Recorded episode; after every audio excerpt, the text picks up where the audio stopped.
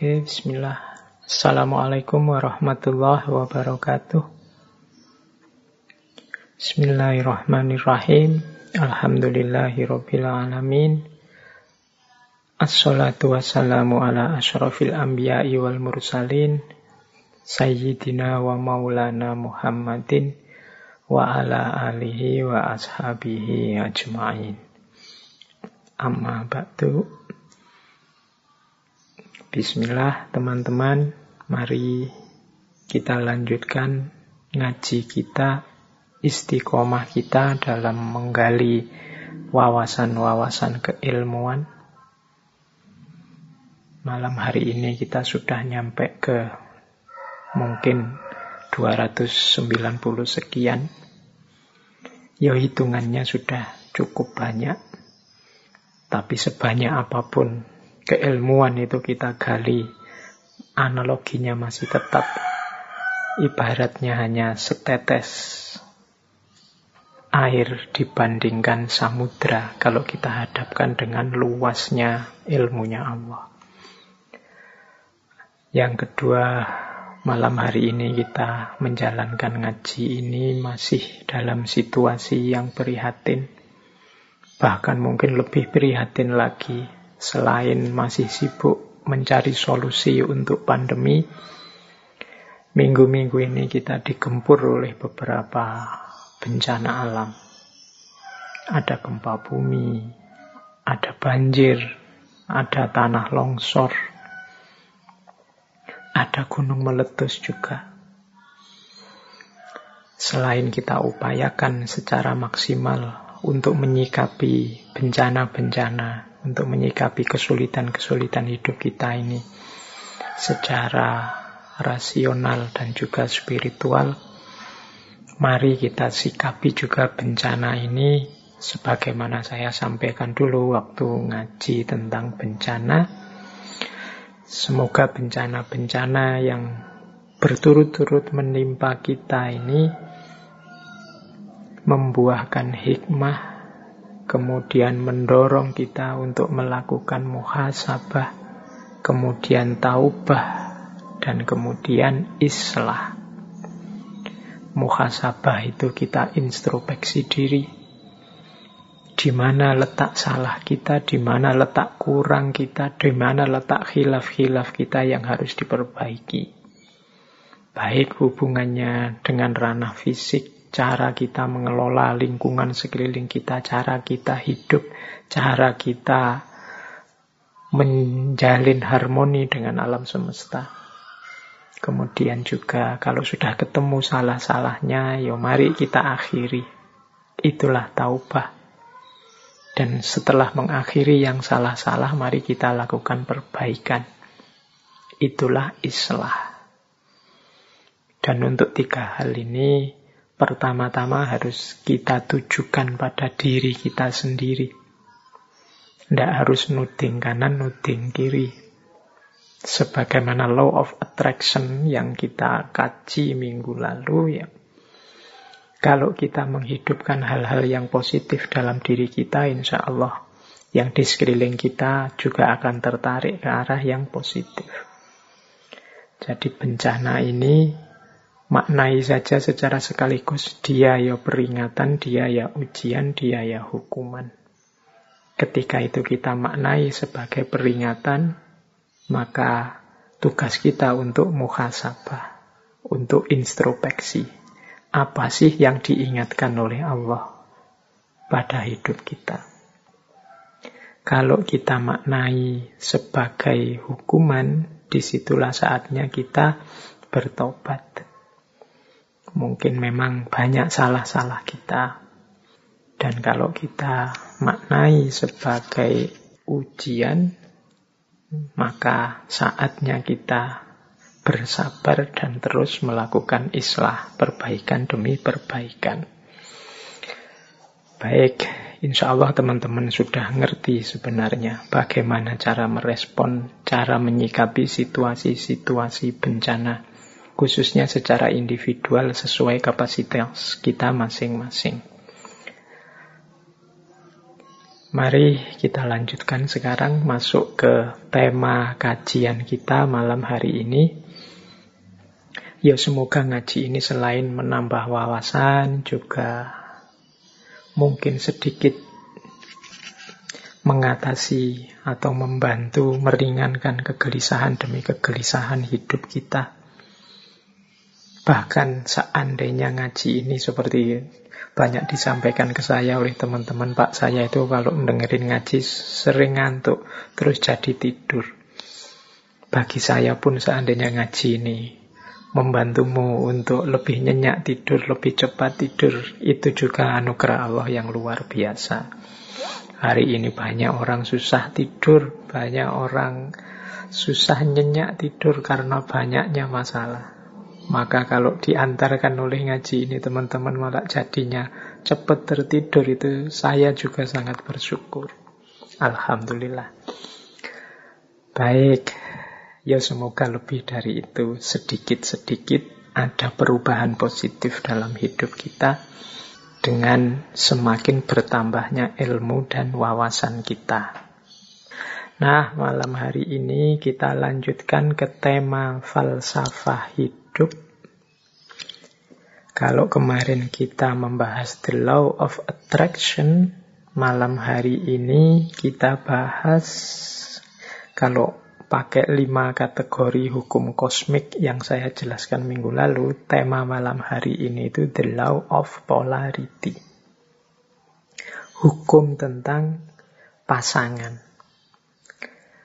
Yang malam hari ini saya jelaskan melalui konsep yang beberapa kesempatan dulu waktu ngaji sempat saya singgung serba sedikit khususnya ketika masuk ke tema filsafat Tiongkok. Filsafat-filsafat Taoisme, filsafat-filsafat Tiongkok kuno, konsep yang populer sekali dan pastinya teman-teman juga pernah paling tidak mendengarkannya yaitu filsafat yin dan yang. Ini salah satu falsafah hidup. Kalau dari istilahnya ya pastinya dari Tiongkok kuno. Bahkan ada yang menyatakan pemahaman ini sudah muncul bahkan sejak abad 14 sebelum Masehi sejak belum ada tulisan-tulisan di kertas seperti sekarang yang saat itu masih ditulis di tulang-tulang sekitar 14 sebelum Masehi itu sudah ditemukan wawasan-wawasan pandangan-pandangan yang sekarang dikenal sebagai yin yang ini.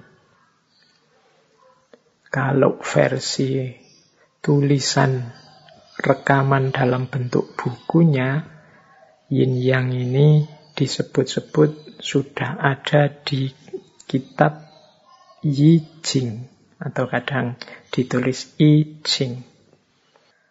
Yi Jing ini ya kalau diterjemahkan letterlek adalah kitab perubahan. Ini salah satu karya tulis tertua dari Tiongkok. Nah, meskipun nanti konsep yin yang ini banyak dikaitkan dengan Taoisme.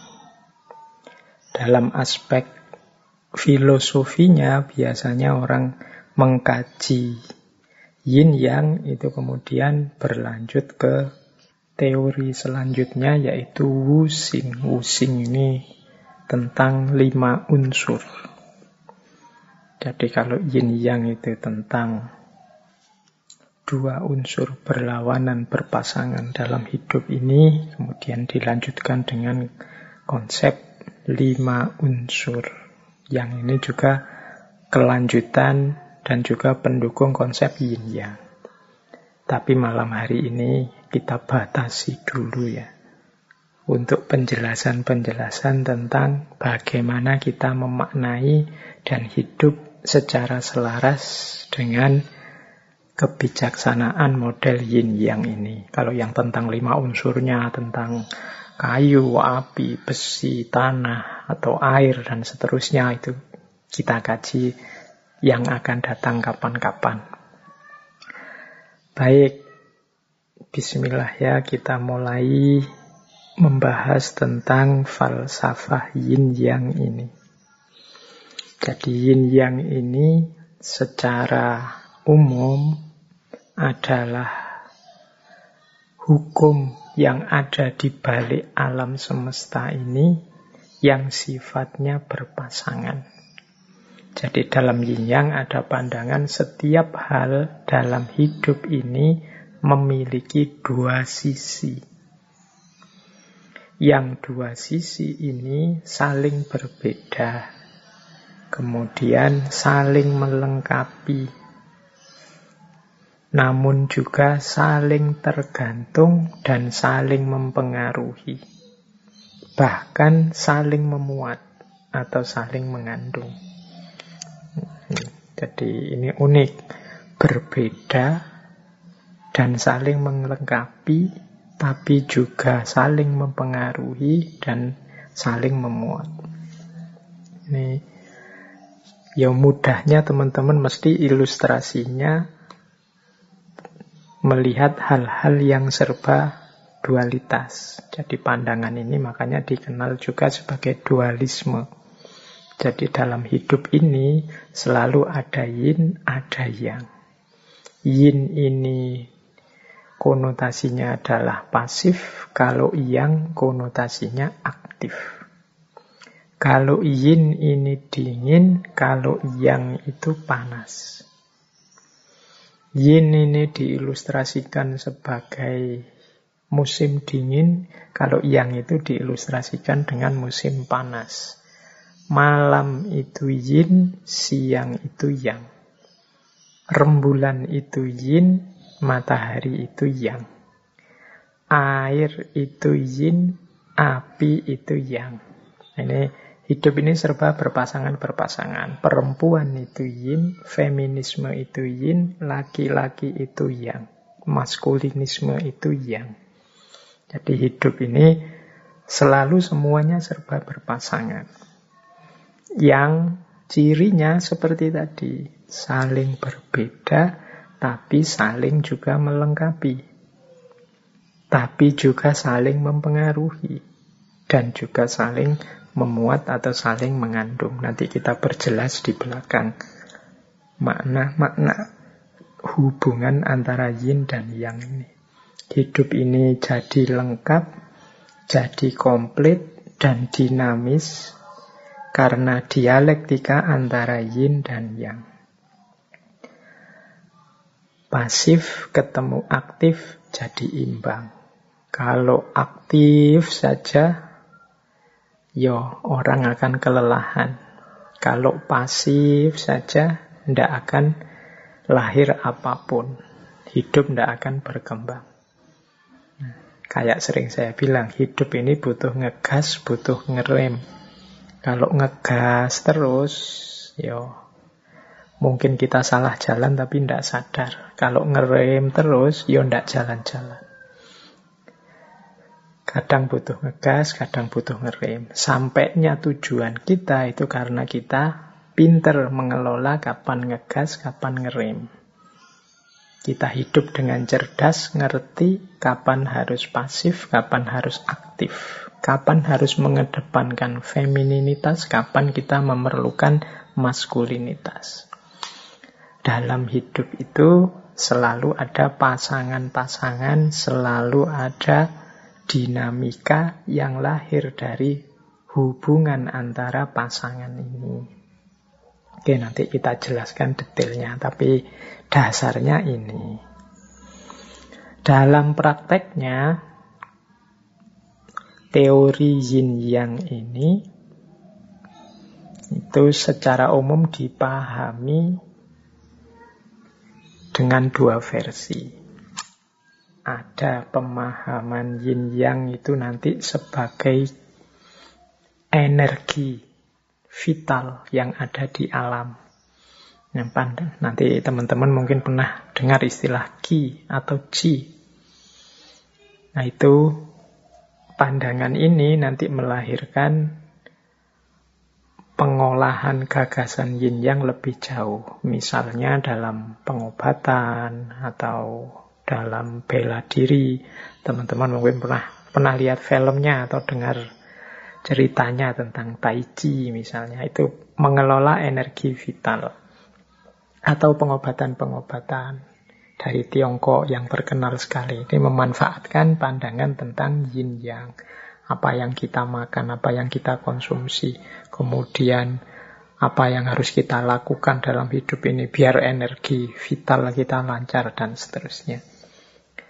Ada juga yang memaknai yin yang itu sebagai singsi. Singsi itu objek yang konkret seperti tadi. Rembulan gandengannya matahari, kemudian air gandengannya api. Ini kan objek-objek yang konkret. Kalau yang energi vital tadi ya misalnya hal yang pasif dalam diri kita dan hal yang aktif dalam diri kita, bagaimana cara mengelolanya, bagaimana mengendalikan apa dorongan-dorongan aktif, dorongan-dorongan pasif dalam diri kita. Oke, nanti kita uraikan agak panjang dengan menjelajahi beberapa kebijakan-kebijakan hidup yang menjadi buah dari yin yang ini. Tapi intinya itu. Jadi dia ini hidup ini selalu ada dua hal berpasangan yang saling mempengaruhi, saling memuat, saling melengkapi, saling tergantung. Baik, sebelum masuk ke penerjemahan-penerjemahannya dalam kebijaksanaan hidup, kita pelajari pelan-pelan yin yang ini kita ambil dari beberapa ajarannya Lao Tzu, Dao De Jing. Kita lihat ya beberapa untuk memperjelas tadi mungkin yang saya sampaikan di awal masih belum begitu jelas maksudnya. Nah, ini menurut saya penjelasan yang mudah tentang yin yang dari Tao Te Ching, meskipun nanti banyak bagian-bagian yang perlu direnungi lebih dalam. Di bawah langit, semua orang dapat melihat keindahan sebagai indah hanya karena ada yang jelek. Semua orang mengetahui kebaikan sebagai baik hanya karena ada yang buruk. Oleh karena itu, memiliki dan tidak memiliki itu muncul secara bersamaan. Kesulitan dan kemudahan itu saling melengkapi. Nah, jadi kalau menurut tulisannya Lausu ini, jadi hidup ini yang tadi pasangan hitam dan putih, cakep dan jelek, kemudian kaya dan miskin. Ini kan dua hal yang kontras, satu hitam, satu putih, satu positif, satu negatif. Tapi jangan lupa, ini yang saya tadi sebut, dua-duanya ini saling mengandalkan, saling melengkapi, mempengaruhi keberadaannya masing-masing. Kalau dalam kalimat tadi, keindahan itu tampil sebagai indah karena ada yang jelek. Loh ini kan, yo ilustrasinya mudah. Orang itu disebut ganteng ketika dibandingkan dengan yang jelek. Kalau tidak ada orang jelek, ya otomatis orang ganteng tidak ada. Orang disebut kaya karena kepemilikannya dibandingkan dengan orang yang kepemilikannya lebih sedikit yang lebih banyak disebut kaya. Kalau kepemilikan itu sama semua, ya tidak ada orang kaya. Jadi orang kaya itu berarti dia eksis karena ada orang miskin. Sebaliknya yang miskin juga eksis karena ada orang kaya. Sebagaimana yang ganteng tadi. Ganteng itu eksis sebagai cakep ya ketika ada yang jelek. Berarti yang ganteng itu terima kasihlah sama yang jelek-jelek. Jasanya mereka kalian kelihatan jadi ganteng. Itu mudahnya. Jadi saling, mungkin mudah saling mengeksiskan, saling membuat ada. Orang itu disebut soleh karena ada yang tidak soleh. Kalau semua orang soleh, mungkin status soleh itu selesai, tidak akan ada lagi. Jadi di bawah langit, semua orang dapat melihat keindahan sebagai indah hanya karena ada yang jelek. Ada baik, ada jahat. Kalau tidak ada kejahatan, kebaikan tidak akan kelihatan. Sebaliknya juga begitu. Kalau tidak ada kebaikan, ya kejahatan juga hilang masing-masing saling mengadakan kutub yang sebelahnya. Ini pelajaran dari Tao Te Ching. Ini salah satu pemahaman terhadap situasi yin yang dalam hidup ini. Terus, yang kedua, ada dan tidak ada saling mengadakan kesulitan dan kemudahan saling melengkapi. Panjang dan pendek saling mendefinisikan. Tinggi dan rendah saling bertentangan. Sebelum dan sesudah saling mengikuti. Ini masih menjelaskan tadi ya bagaimana perbedaan itu saling melengkapi, saling mewujudkan yang lain. Kesulitan dan kemudahan itu saling melengkapi. Tidak ada kesulitan kalau tidak ada kemudahan. Kok sulit ya Pak mengatasi pandemi ini? Kita menyebutnya sulit mungkin karena kita bandingkan dengan mudahnya kita menyikapi penyakit yang lain. Dulu juga ada wabah, tapi tidak seperti pandemi saat ini. Maka pandemi ini kita sebut sulit. Kenapa kita sebut sulit? Karena kita bandingkan dengan yang lebih mudah. Jadi kita sering gelisah karena logika perbandingan ini ya. Karena kita lihat yang lebih gampang, lebih mudah, maka yang hari ini kita sebut lebih sulit. Kita mungkin dirundung galau oleh bencana demi bencana karena mungkin sepanjang hidup kita kita belum pernah mengalami bencana sedahsyat yang kita alami hari ini. Tapi kalau kita bandingkan seandainya dengan nenek moyang kita dulu, simbah-simbah kita dulu, mungkin yang mengalami tsunami, yang mengalami gunung meletus yang luar biasa, yang mengalami gempa bumi yang sangat dahsyat, yang kita alami hari ini mungkin tidak lagi berat. Tidak lagi sulit, tidak lagi luar biasa. Wah, simbah-simbah kita dulu Gunung meletus bisa dirasakan sedunia efeknya. Banjir, mungkin tanah longsor, mungkin mengalami yang jauh lebih dahsyat dari itu. Nah, kalau kita melihat yang ini, maka situasi hari ini tidak kita sebut sulit. Tapi karena kita membandingkan dengan hidup kita sebelumnya yang jauh lebih mudah atau orang lain yang tidak mengalami bencana seperti kita, maka rasanya yang kita alami ini berat. Pinter dan tidak pinter juga begitu. Kalian kelihatan pinter sekali ketika kalian mungkin teman-temanmu wawasannya jauh di bawahmu. Tapi begitu ganti teman yang wawasannya lebih banyak, lebih canggih, ya kalian kelihatan biasa-biasa saja.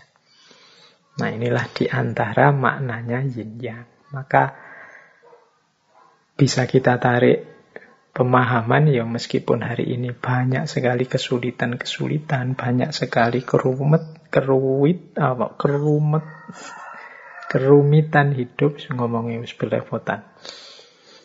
Tidak seharusnya kita jadi alasan untuk hidup tidak bersyukur, mengeluh saja. Tinggal kita ubah sedikit perspektifnya. Oh iya, yang saya rasakan sulit ini karena saya membandingkannya dengan kemudahan-kemudahan yang selama ini saya alami. Tapi coba saya bandingkan dengan kehidupan simba-simba saya dulu waktu dijajah Belanda, dijajah Jepang, waktu mengalami bencana yang jauh lebih dahsyat maka saya hidup seperti ini sebenarnya jauh lebih harus disyukuri. Nah, ini di antara cara memahami alam. Karena ada dan tidak ada saling mengadakan, kesulitan dan kemudahan saling melengkapi, panjang dan pendek saling mendefinisikan, tinggi dan rendah saling bertentangan, sebelum dan sesudah itu saling mengikuti. Yang semula sebelum sekarang jadi sesudah.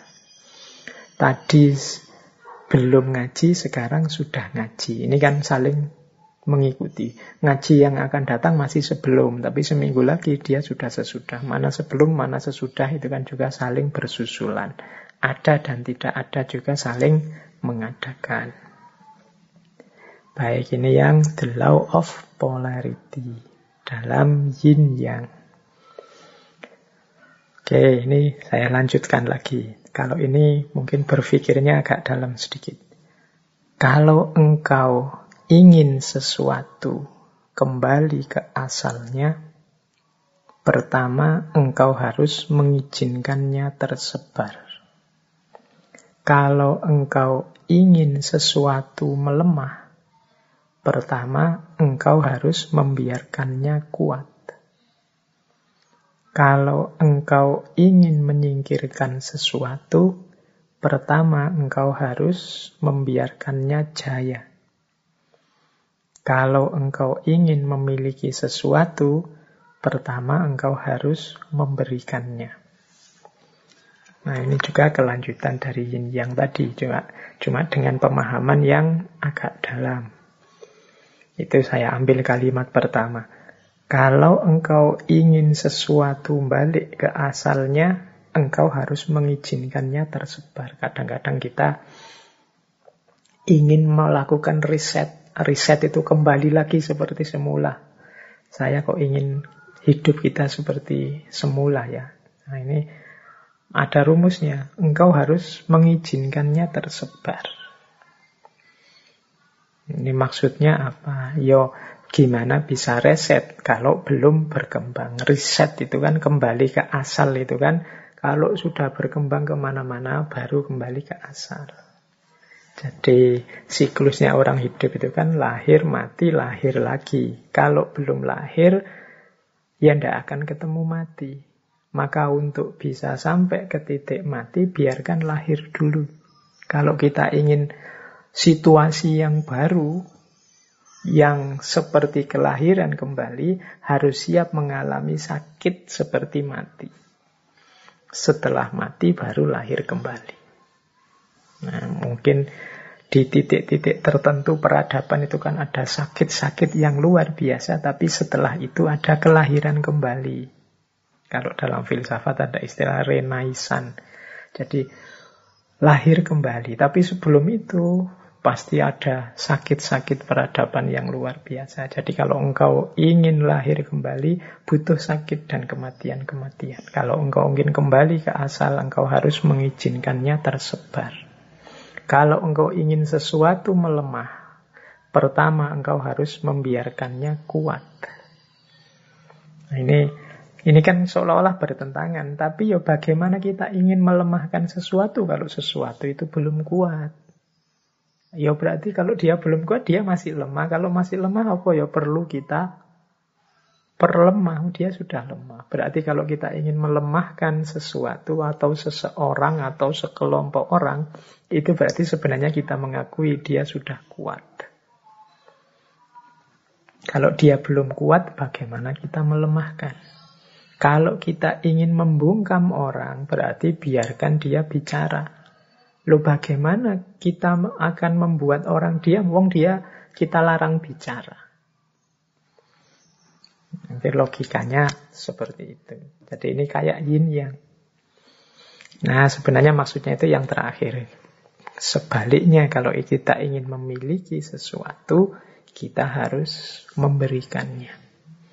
Untuk bisa mendapatkan cinta, kita harus memberikan cinta untuk bisa mendapatkan kehormatan, kita harus mau menghormati orang lain.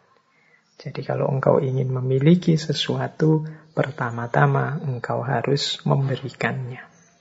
Kalau engkau ingin menaklukkan orang lain berarti pertama-tama biarkan dia jaya. Kalau sudah jaya baru ada alasan untuk menaklukkan. Kalau dia belum jaya, apanya yang engkau ingin taklukkan? Wong dia belum jaya. Ini logikanya seolah-olah aneh, tapi ya dalam hidup ini begitu.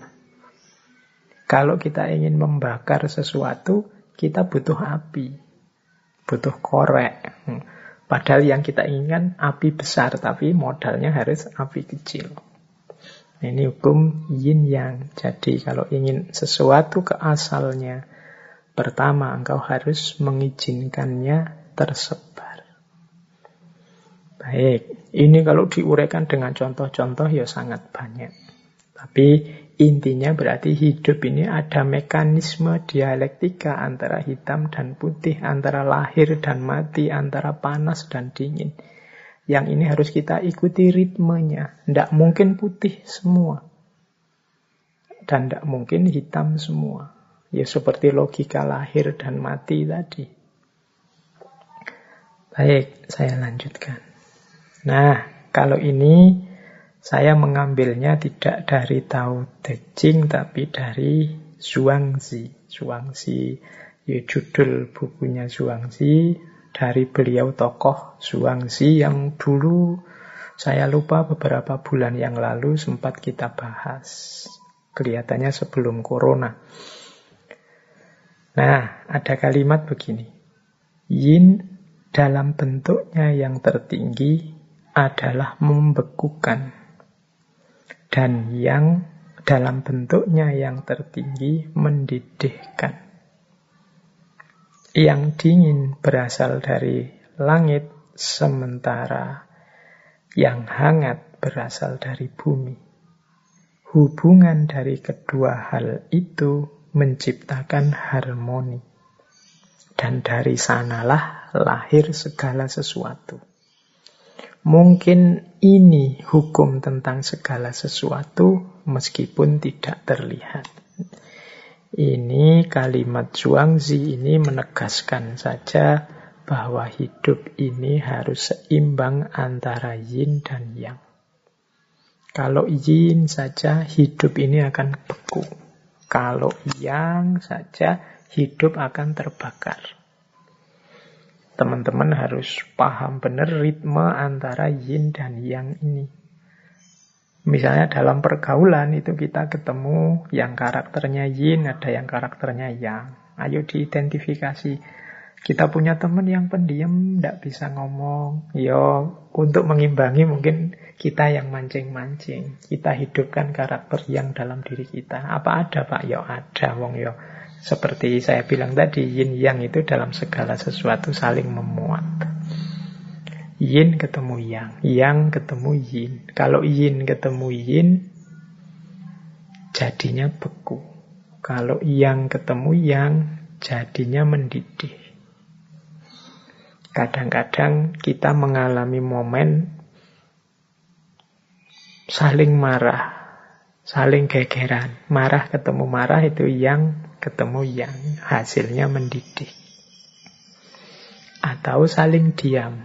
Yang satu diam, yang satu diam. Yin ketemu yin. Hasilnya beku. Maka caranya apa? Ikuti dialektika yin dan yang. Jadi dialektika hukum alam. Nah, nanti kelanjutannya yin dan yang itu ketemulah namanya Wu Wei. Jadi Wu Wei itu kegiatan kita yang mengalir bersama alam. Kita ikuti ritme yin dan yang dialektika alam semesta. Jadi ya, dalam falsafah Tiongkok dikenal istilah Wu Wei, bukan yang lima unsur tadi. Kalau Wu Wei itu secara harfiah artinya tidak memiliki kegiatan atau tidak berbuat apa-apa. Maksudnya tidak berbuat apa-apa itu mari kita hidup tanpa dibuat-buat. Kita hidup yang wajar saja, tidak sembrono, sesuka kita, tidak melihat ritme alam, tapi juga tidak palsu. Seseorang silahkan mengalir saja dengan ritme kodrat alami kehidupan ini. Jadi kita jalani hidup secara alami tanpa ketegangan, dengan sederhana, dengan bebas. Tidak melakukan sesuatu yang sia-sia, tidak ada gunanya. Apalagi melakukan sesuatu yang hanya untuk dipamerkan saja. Sama sekali tidak ada gunanya. Nah, ini namanya wu wei. Hari ini mungkin banyak di antara kita coba kita muhasabah sebentar berapa persen kegiatan kita sehari-hari yang itu memang efektif sesuai alami dan berapa persen yang ini hanya dibuat-buat saja atau ini tidak ada pentingnya sama sekali atau ini hanya menghambur-hamburkan energi tidak ada gunanya. Nah jadi ini kelanjutannya yin yang. Itu berarti menyarankan kita untuk hidup selaras dengan ritme alam. Baik ritme yin maupun ritme yang. Kita pahami perjalanannya, kita ikuti dengan cara hidup secara alami. Filsafatnya namanya wu wei. Maka nanti ada pandangan manifestasinya yin yang yang nanti dalam pola wuwe hidup yang mengalir dengan alam itu adalah hidup dengan beberapa prinsip. Jadi penerjemahannya yin yang dalam kehidupan kita sehari-hari itu ada beberapa prinsip hidup yang penting untuk kita ingat-ingat. Yang pertama adalah hidup secara seimbang atau balance. Seperti saya jelaskan tadi, yin saja akan membekukan, yang saja akan membakar. Kalau ada yang marah, harus ada yang sabar. Marah ketemu marah meledak. Kalau yang satu sudah sabar menunggu, ya yang satu gerak. Jadi biar dinamis. Kalau semuanya menunggu dalam kesabaran, tidak akan ada aktivitas. Jadi yang satu pasrah, yang satu nuntun. Kalau semuanya ingin nuntun, hasilnya tabrakan. Kalau semuanya nunggu dituntun, hasilnya tidak ada yang jalan. Maka hidup ini harus seimbang. Kalau yang satu sudah bersuara, yang satu tolong diam. Kalau semuanya bersuara, tidak jelas mana benar, mana salah. Atau semuanya diam, ya kebenaran akan hilang. Jadi jangan sampai beku, juga jangan sampai terbakar, meledak. Hiduplah secara seimbang. Ini manifestasi yang pertama dari yin yang. Yang kedua keadilan. Jadi yin yang ini memberi porsi hidup secara adil. Hidup secara alami itu kan adil. Adil terhadap diri kita sendiri, adil terhadap orang lain, orang lain dengan haknya, kita dengan hak kita, alam juga dengan haknya ini hidup secara adil. Ya kalau orang jatahnya 10 ya silahkan mengambil 10, kita beri 10, itu adil. Ini yang hidup secara alami. Kalau makanan itu muatnya di perut kita satu piring, ya kita makan satu piring saja, itu adil adik kita yang masih sekolah SD ya sangunya 5000 misalnya, tapi yang sudah kuliah sangunya 50.000. Itu adil.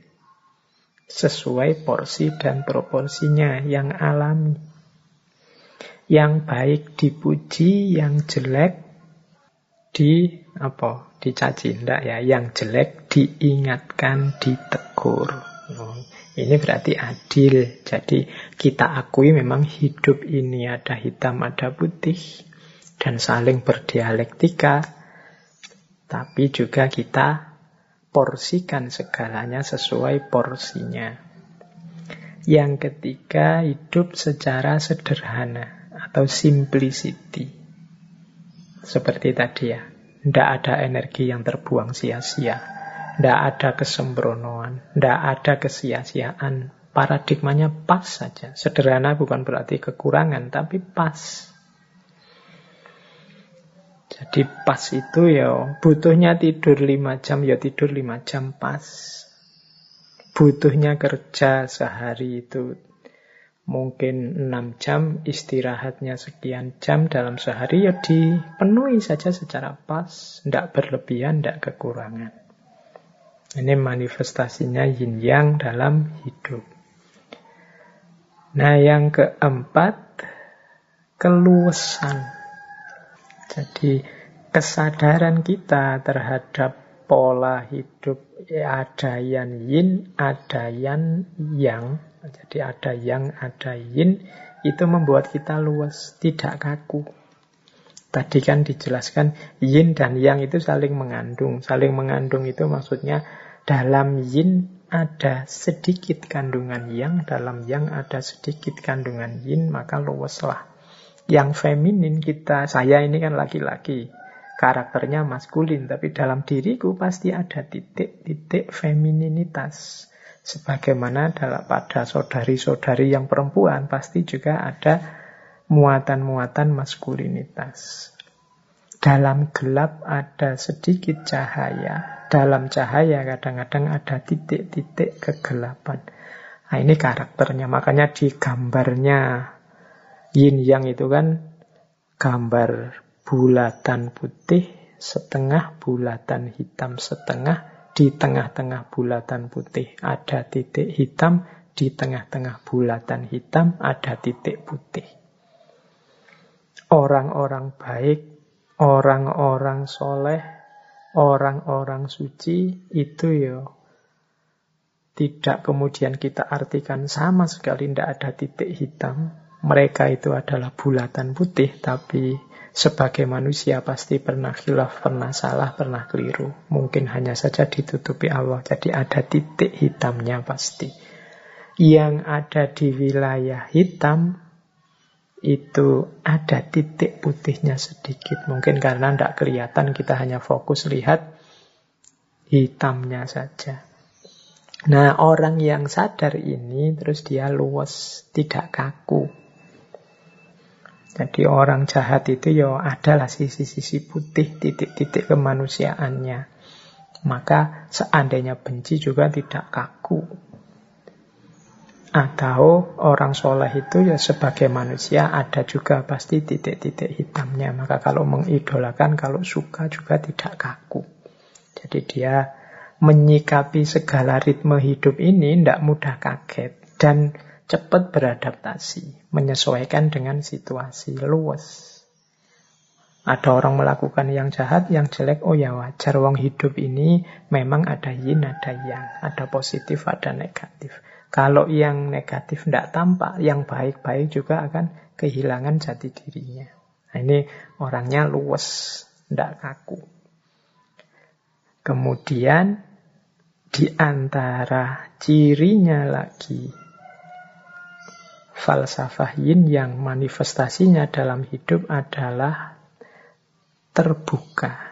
Jadi terbuka itu maksudnya ngerti kalau hidup itu dinamis, saling mempengaruhi. Maka dia membuka diri untuk mendapatkan berdialektika dengan sekelilingnya secara alami, terbuka. Di, kalau dia pas salah karena dia terbuka, dia bisa menerima nasihat kemudian terbuka mendapat wawasan-wawasan baru sehingga tambah baik, tambah baik.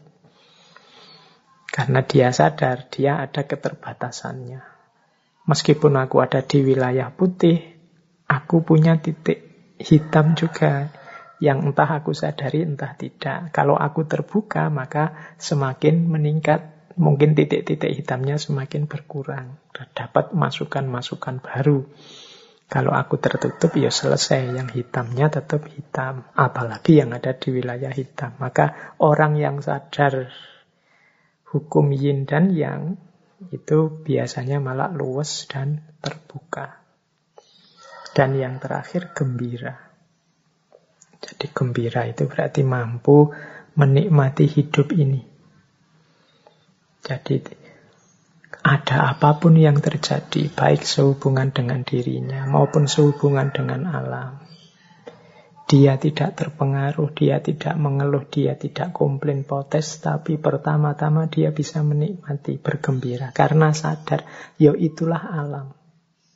Karena kemarin kita rusak sehingga tidak seimbang, akhirnya kita nikmatilah sekarang mungkin beberapa kesulitan hidup. Ya wis resiko nih mau gimana lagi. Jadi dia bisa menerima ya meskipun ya berlanjut dengan tadi menyikapinya dengan adil, dengan luwes, dengan terbuka, dengan sederhana. Tapi hidupnya orang yang mengerti ritme alam yang yin dan yang ini, kecenderungannya dia gembira. Orang gembira itu ya mudahnya orang yang mau bersyukur terhadap hidupnya. Tidak seperti sindiran Al-Quran. Pada kita kan Al-Quran menyindir kita manusia itu huliko halua. Diciptakan selalu berkeluh kesah. Apa pun yang dialami dia selalu berkeluh kesah. Nah cara mengatasinya apa? Yo Al-Quran kan mengingatkan kita kita punya karakter itu. Mari kita pahami ritme alam kita pahami mode-mode hukum alam termasuk yin dan yang ini sehingga kita hidupnya tidak mudah galau. Apa pun yang kita alami. Misalnya, wah nilaiku kok jatuh ya semester ini, ya wajar sih semester ini aku males belajar, ya mesti saja. Terus nilainya jatuh. Ada ritmenya, ada hukumnya, sehingga kita tidak mudah kaget. Oke, jadi ini Berarti apa? Cara kita menerjemahkan yin yang dalam hidup itu antara lain dengan cara hidup yang seimbang.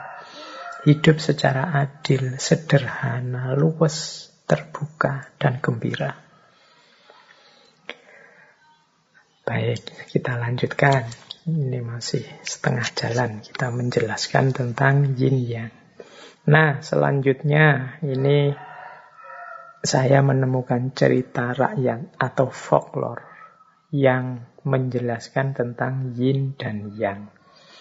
Ini saya tidak tahu validitas ceritanya seperti apa, tapi mungkin penting bagi kita untuk menggambarkan ini loh maksudnya. Cara kita menyikapi situasi yin dan situasi yang. Jadi saya bacakan ya ceritanya, mumpung ini ngajinya malam-malam. Siapa tahu setelah saya cerita teman-teman bisa tidur nyenyak. Oke, baik. Jadi ada cerita begini. Ada dua orang sahabat. Namanya Yin dan Yang. Mereka ini intelektual. Jadi dikenal sebagai orang yang pandai, berbudi luhur, berjiwa besar penuh dengan kasih sayang. Dua orang ini tokoh atau sebut saja pendeta dari Taoisme. Nah, mereka ini berteman dekat wong yo sahabat. Hanya saja dua orang ini punya pemahaman yang berlawanan terhadap ajaran Taoisme.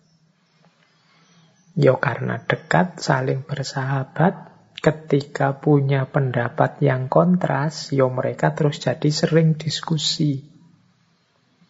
Sering beradu pendapat, siapa yang pemahamannya paling benar. Dan ya karena sama-sama pinter, sama-sama punya argumen, diskusi ini tidak selesai-selesai. Masing-masing kukuh dengan pandangan dan prinsipnya sendiri-sendiri. Sampai dua-duanya sama-sama capek.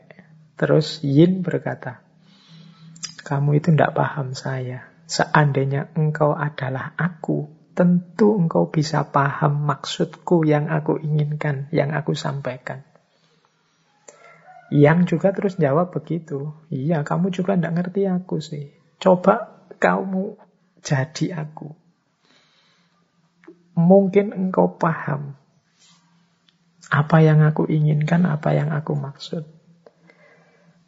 Tapi ya terus gimana ya kita biar bisa bertukar diri? Nah, akhirnya mereka gini aja lah, kita kan tidak bisa yang yin jadi yang, yang jadi yin. Begini saja. Sekarang kita sepakati. 40 tahun ke depan, engkau fokus mempelajari ajaranku, katanya yin pada yang, dan yang juga jadi yin akan fokus mempelajari ajarannya yang, yang juga fokus mempelajari ajarannya yin. Jadi dibalik.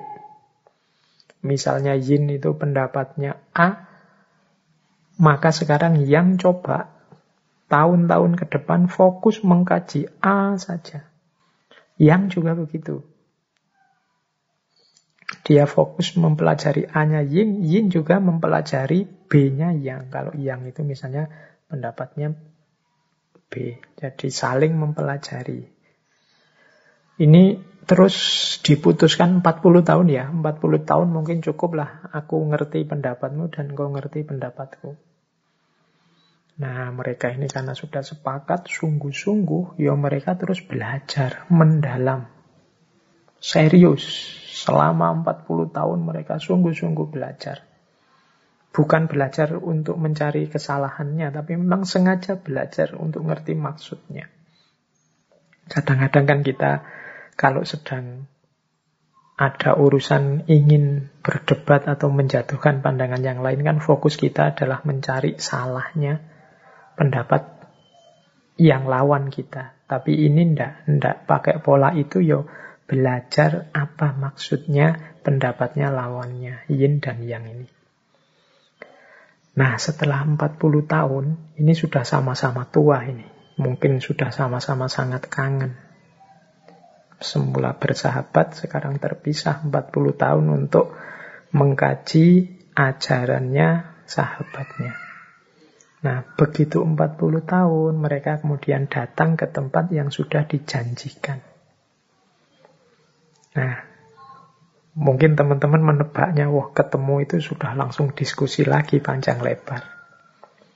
Eh, ternyata begitu bertemu, mereka hanya saling memandang, saling tersenyum, kemudian saling berpelukan dan berkata, Saudaraku, engkau selalu dalam diriku, dan aku ada dalam dirimu. Sejak saat itu tidak ada lagi diskusi-diskusi. Lewat pelukan itu saja dua-duanya sudah saling memahami. Tidak harus susah payah menjelaskan, susah payah merumuskan, mencari. Mereka sudah saling paham begitu bertemu, saling tersenyum, kemudian saling berpelukan. Silahkan teman-teman menarik kisah rakyat ini dengan bagaimana cara kita menyikapi yin dan yang dalam hidup. Ada yang positif, ada yang negatif. Kalau ingin mencari titik temu, ya tidak mungkin wong ini hukum alam, hukum semesta. Yang yin ya biarkan tetap yin, yang yang biarkan tetap yang. Dua-duanya ini saling butuh dalam identitasnya masing-masing. Dalam yin ada yang, dalam yang ada yin. Kalau dipotong yang, maka yin tidak utuh. Kalau dipotong yin, yang juga tidak utuh. Dua-duanya paham sekarang, aku saling butuh. Dunia ini lengkap ketika aku ada dan dia ada. Nah, ini cara kita menyikapi, mudahnya adalah menyikapi perbedaan. Menyikapi kontras-kontras dalam kehidupan yang berakhir dengan saling memandang, saling tersenyum, kemudian saling berpelukan. Nah, ini cerita pertama. Semoga bisa memudahkan bagaimana cara kita menyikapi yin dan yang dalam kehidupan. Baik, terus saya bawakan satu lagi. Ini juga cerita rakyat yang hubungannya sangat erat dengan yin dan yang. Kesedihan dan kesenangan, kesulitan dan kemudahan. Ternyata tidak sesederhana yang kita rumuskan. kadang kegembiraan itu ternyata sumber masalah yang menyedihkan, kadang kesedihan adalah awal dari kebahagiaan. Nah, ada cerita, ini populer sekali. Tentang seorang petani tua yang memelihara kuda. Mungkin di sesi ngaji yang mana pernah saya ceritakan ini. Semoga teman-teman ada yang masih ingat. Ini saya ceritakan pada yang belum pernah dengar. Atau sudah lupa. Jadi ada seorang petani tua, yang petani tua ini memelihara kuda. Kudanya ini pokoknya kudanya top, sangat baik kualitasnya. Mesti ini kuda ini sangat disayang oleh petani ini dan keluarganya. Nah, suatu pagi ternyata kudanya petani tua ini kabur. Lari dari rumah. Oh ini ini harusnya berarti berita yang menyedihkan, peristiwa yang menyedihkan. Para tetangganya datang. Terus mereka mengucapkan simpatik. Wah, sampean mengalami nasib yang buruk ya. Turut bela sungkawa misalnya. Nah terus petani itu jawab, ah tidak juga, kita lihat saja nanti. Nah, petani ini tenang saja, tidak sedih juga tidak galau. Meskipun kudanya lari. Eh ternyata besoknya kudanya kembali lagi. Malah sekarang membawa teman-temannya dari hutan. Wah sekarang dari hanya punya kuda satu yang bagus, sekarang dia punya beberapa kuda. Wah, yang semula kebahagiaan terus jadi kesedihan, bahagia punya kuda yang bagus, tapi terus sedih karena kudanya hilang, tapi dia tetap tenang. Ya kita lihat saja nanti. Wah, ketika kudanya kembali lagi, membawa teman-teman kudanya yang lain, kan dia ini untung besar akhirnya. Tetangga-tetangganya datang lagi, wah turut senang pak. Alhamdulillah sampean sekarang nambah kudanya, beruntung sekali sampean ini. Nah, petaninya jawab, ya kita lihat saja nanti. Jadi senang juga tidak meledak-ledak biasa saja. Ya hidup itu memang ada sedihnya, ada senangnya. Paginya anaknya ini ingin mencoba kuda-kuda yang baru datang tadi. Mungkin anaknya ini gembira, wah ini kudanya banyak ini coba. Ingin beberapa ingin dijinakkan. Waktu nyoba menjinakkan kuda, dia malah jatuh. Kakinya terus patah. Wah ini kan peristiwa yang menyedihkan. Tadinya sudah seneng, kudanya banyak, sekarang malah kakinya anaknya patah gara-gara kuda. Datang lagi tetangganya, wah ini musibah lagi pak sampean ini. Sial lagi nasibnya. Eh, petani itu ya tetap tenang saja. Ya kita lihat saja nanti. Jadi dia kaget. Tidak terlalu sedih juga tidak biasa-biasa saja. Nah, Besoknya kemudian tiba-tiba datang pasukan kerajaan ke desa itu. Tujuannya apa? Mencari anak-anak muda untuk direkrut jadi pasukan untuk perang. Nah, anaknya petani tadi akhirnya tidak dibawa. Kenapa? Ya kakinya patah. Tidak layak untuk diikutkan perang.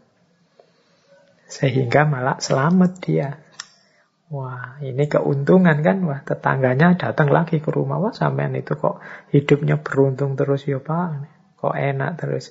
Ya petani itu terus bilang, ah kita lihat saja nanti. Dan seterusnya cerita. Ini sebenarnya ini menggambarkan hidup itu ya dinamis, dialektis. Kadang senang, kadang susah. Mbok ya kita tanggapi biasa saja.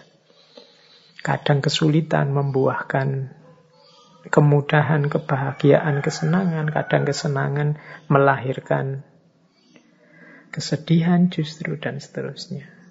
Kesenangan punya kuda bagus, ternyata melahirkan kesedihan. Kudanya lari. Sedih karena kudanya lari, ternyata melahirkan kesenangan karena kudanya balik malah bawa teman-teman kudanya yang lain. Senang dapat kuda banyak, ternyata malah kakinya anaknya patah. Sedih karena kakinya anaknya patah. Jadinya malah seneng karena tidak jadi diambil oleh pasukan untuk ikut perang. Ini dinamika hidup. Makanya petani tadi mengajari kita bagaimana kita mengikuti saja ritme hidup, ritme alam. Hidup secara alami saja, luwes saja, fleksibel saja. Hidup itu memang selalu berpasangan, senang, sedih, senang, sedih akan selalu begitu. Dan tidak harus ditanggapi dengan berlebihan. Itulah polanya orang hidup. Kadang senang, kadang sedih. Baik, semoga sampai di sini semakin bisa tergambar bagaimana cara kita menerjemahkan dua unsur dalam hidup ini, yaitu yin dan yang. Baik, teman-teman, kita lanjutkan. Setelah ini kita masuk ke paket-paket wisdom.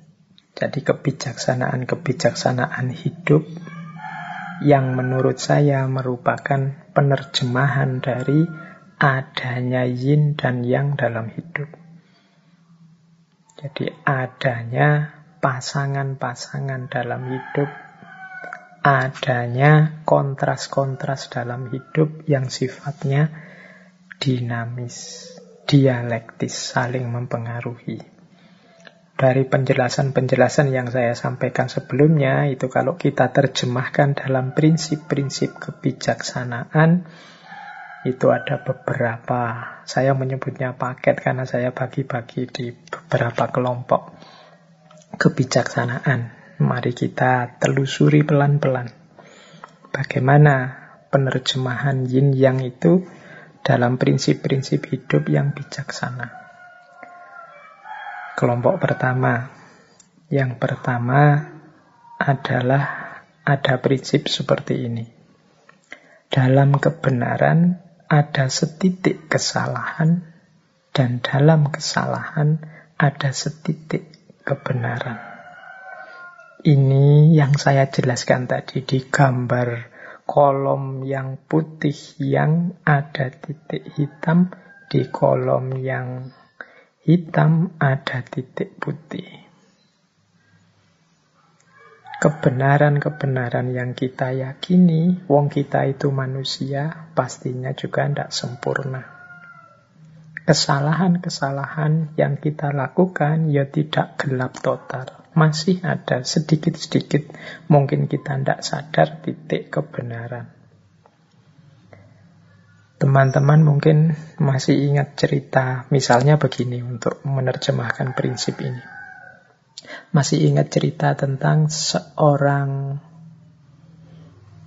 apa kalau bahasanya perempuan nakal, perempuan yang pekerjaannya tunasusila yang masuk surga hanya karena memberi minum seekor anjing yang kehausan. Itu kalau secara normatif pakai hukum moral sosial agama, perempuan ini kan perempuan dalam tanda petik ya, dalam wilayah yang hitam. Tapi ternyata dalam kehitaman hidupnya masih ada satu titik putih yang kecil, yaitu kasih sayangnya terhadap seekor anjing yang kehausan. Eh ternyata hanya dari satu titik putih yang kecil ini justru Allah ridho dan berkenan terhadap dirinya sehingga dia masuk surga karena itu. Berarti hitam tadi yang sangat luas terhapus oleh titik putih yang kecil. Jadi cerita wanita tunasusila yang masuk surga karena memberi minum seekor anjing yang kehausan. Sebaliknya juga begitu. Mungkin teman-teman pernah juga mendengar tentang kisah, ya meskipun kita sebut saja ini fiktif, Kisah tentang seorang kiai yang masuk neraka hanya gara-gara selilit. Nah ini kisah selilit. Selilit itu Mungkin bagi yang tidak Jawa ya selilit itu tusuk gigi. Kayu yang sangat kecil yang kita pakai untuk nyongkel sisa makanan dari gigi kita. Nih, cerita selilit sang kiai ini kan, yuk ya kiai ini, ini mestinya orang putih. Tapi ada ternyata satu titik hitam dalam sejarah hidupnya yang ternyata malah mengundang ketidakridoan Allah.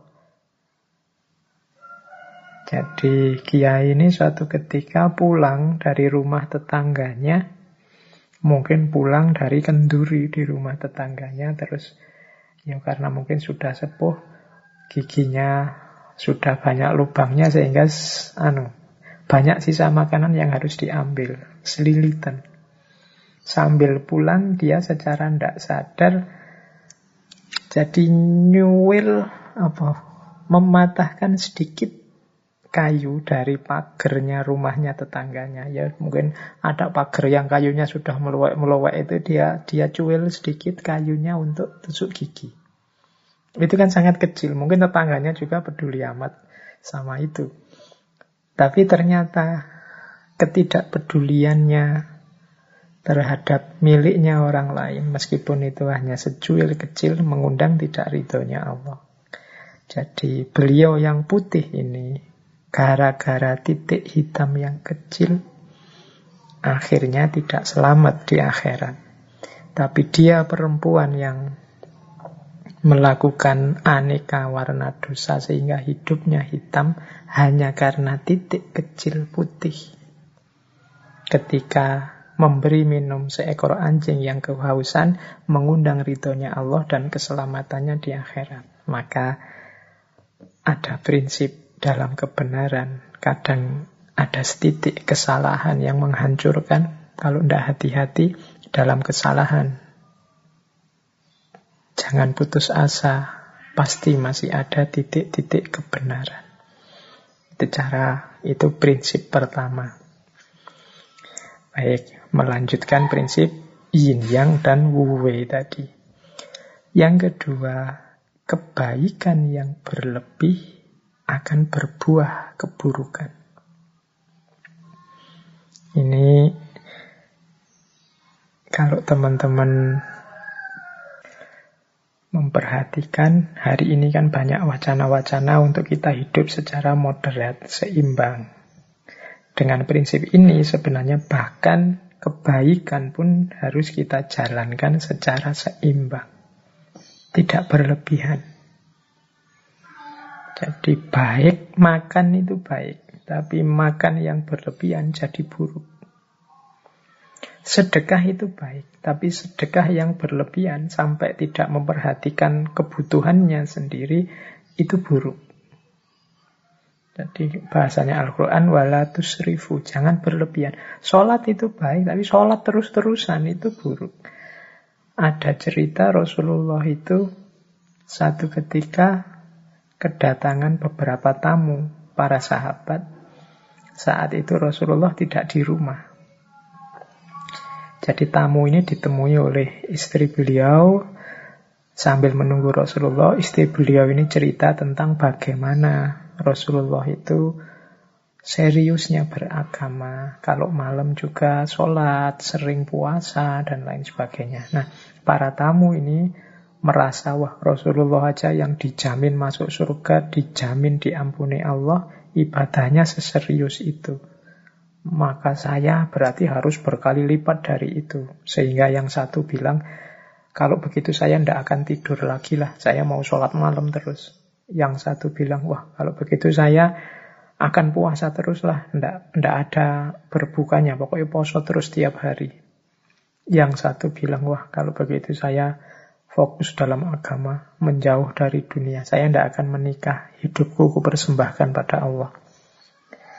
Nah, setelah Rasulullah datang, Rasulullah mendengar kata-kata dari tamu-tamunya ini, terus Rasulullah bersabda bahwa, yo, aku ini aku ini lebih takut kepada Allah aku ini lebih bertakwa kepada Allah dibandingkan kalian. Tetapi Aku berpuasa juga berbuka. Jadi tidak puasa terus-menerus. Aku ya sholat malam, tapi juga tidur. Dan aku juga menikah. Jadi kemudian ditutup dengan kalimat, barang siapa yang membenci sunnahku, maka dia bukan bagian dari umatku. Nah, ini pandangan ini sesuai dengan prinsip tadi. Kebaikan yang berlebih itu buruk. Jadi jangan ada kebaikan apa pun yang overdosis. Buruknya di aspek overdosis itu, bukan aspek kebaikannya. Orang tua itu sayang pada anaknya wajar, tapi kalau berlebihan menyayangi jadinya memanjakan. Tegas itu bagus, berlebihan tegas nanti jadinya otoriter. Berani itu bagus, terlalu berani namanya nekat. Jadi semua yang berlebihan buahnya buruk. Wah, kebaikan yang berlebihan ternyata berdampingan dengan keburukan. Ini bagi saya juga ritmenya alam harus kita pahami. Berarti apa-apa itu kita jalankan secara pas dan alamiah. Ini prinsip kedua dalam hidup yang menurut saya juga penerjemahan dari prinsip yin yang. Prinsip ketiga, semakin banyak orang memberi, justru dia akan semakin banyak menerima. Kalau ini ya ilustrasinya mudahnya, mungkin teman-teman sering mendengarkan para ustadz, para kiai yang menceramahkan tentang justru orang-orang dermawan yang sering berbagi bersodakoh itu biasanya malah terus rezekinya tambah lancar hidupnya tambah makmur. Dari mana kesediaannya berbagi? Ya logikanya sederhana. Ketika kita mau berbagi dengan orang lain, berarti kita berposisi sebagai jalannya rizki bagi orang lain. Semakin kita membuka diri untuk jadi jalannya rizki bagi orang lain, semakin Allah akan menitipkan rizki-rizkinya orang lain itu lewat kita. Semakin Allah percaya pada kita, ya tambah lewat kita terus, ya akhirnya ya kita kelewatan lebih banyak, kelewatan lebih banyak, biasanya terus tambah makmur. Jadi anggap saja kita ini talang, talang yang kelewatan air terus itu kan selalu basah. Jadi semakin kita membuka diri sebagai jalannya rizki pada orang lain, ya insya Allah kita akan semakin banyak menerima. Allah semakin percaya kita sebagai wakilnya untuk membagi rizki pada yang lain. Itu logika sederhananya itu. Itu kalau tentang harta. Kalau tentang ilmu, ya mudahnya kita contoh ngaji ini ya. Saya di beberapa kesempatan menyampaikan Mungkin teman-teman merasa mendengarkan ngaji ini dapat wawasan-wawasan baru. Kalau teman-teman jeli, yang paling beruntung dengan wawasan-wawasan baru dari ngaji ini itu saya. Jadi kalau saya tiap rebu itu kan ngaji, berarti harus nyari-nyari bahan, membaca sana sini. Lu wawasanku tambah terus. Jadi yang jaminan wawasannya tambah itu justru saya. Makanya terima kasih pada teman-teman yang masih bersedia mendengarkan ngaji ini. Berarti membantu saya untuk tetap semangat nambah wawasan. Teman-teman menganggap, wah Pak Faiz ini ikhlas ya berbagi ilmu. Kebalik, saya terima kasih kalian masih mau saya bagi. Memposisikan saya kayak talang tadi kelewatan ilmu, akhirnya ya ilmunya mampir di saya, saya malah jadi banyak dapatnya. Jadi semakin kita banyak memberi, justru kita akan banyak menerima. Memberi dan menerima ini kan pasangan yin dan yang. Dan dia saling mempengaruhi. Siapa banyak memberi, dia akan banyak menerima. Ya ndak cuma ilmu, ndak cuma harta, apa pun itu. Meskipun sekedar kata-kata yang baik. Orang yang tawadu menghargai orang lain, insya Allah dia justru akan mendapatkan penghormatan, penghargaan yang lebih banyak dari itu. Ini termasuk natural law, hukum alam tadi. Baik, jadi ini prinsip yang ketiga. Prinsip yang keempat. Kalau ini saya tidak menjelaskan panjang lebar ya, teman-teman sudah banyak dapat wawasan tentang ini, apalagi di tema-tema bencana. Jadi di balik musibah ada karunia. Musibah itu sesuatu yang kita menangkapnya sebagai negatif, sementara karunia anugerah dari Allah itu kan sesuatu yang kita tunggu-tunggu, kita posisikan sebagai positif. Ternyata dua hal ini seperti keping mata uang, yin dan yang tadi. Di balik musibah ada karunia. Kita diberi pandemi ini sebenarnya hikmahnya, manfaatnya banyak luar biasa kecuali yang tidak mau membaca dan memanfaatkan momen pandemi ini dengan segala dinamikanya. Ada sangat banyak karunia-karunia. Mungkin bagi banyak orang dengan musibah ini dia lebih dekat dengan keluarganya karena tidak boleh ke mana-mana. Selama ini sibuk di kantor saja, sibuk ke mana-mana kerja. Sekarang bisa dekat dengan keluarganya. Mungkin bagi orang tertentu musibah ini membuatnya punya banyak kesempatan untuk mengupgrade kualitas dirinya. Banyak kesempatan untuk muhasabah, introspeksi, banyak kesempatan memperbaiki diri. Yang kemarin hanya niat-niat saja untuk Semakin dekat dengan Allah, banyak ngaji, banyak sholat, sekarang banyak waktunya. Kemarin banyak alasannya, sekarang alasannya sudah hilang, dibantu oleh corona. Banyak musibah yang membuahkan karunia. Dua hal yang seperti bertentangan ternyata hadirnya juga bersamaan. Ya wis teman-teman sendiri yang bisa membaca ya hikmah-hikmah apa dari musibah dan karunia. Mungkin kita pernah mengalami drop dalam hidup, tapi justru drop itu jadi titik balik kita bisa bangkit lagi secara luar biasa. Teman-teman bolehlah membaca kisah-kisah para CEO besar, kisah-kisah orang besar. Itu pasti ada momen-momen beliau jatuh sejatuh-jatuhnya. Tapi justru momen itu jadi awal kebangkitan setinggi-tingginya.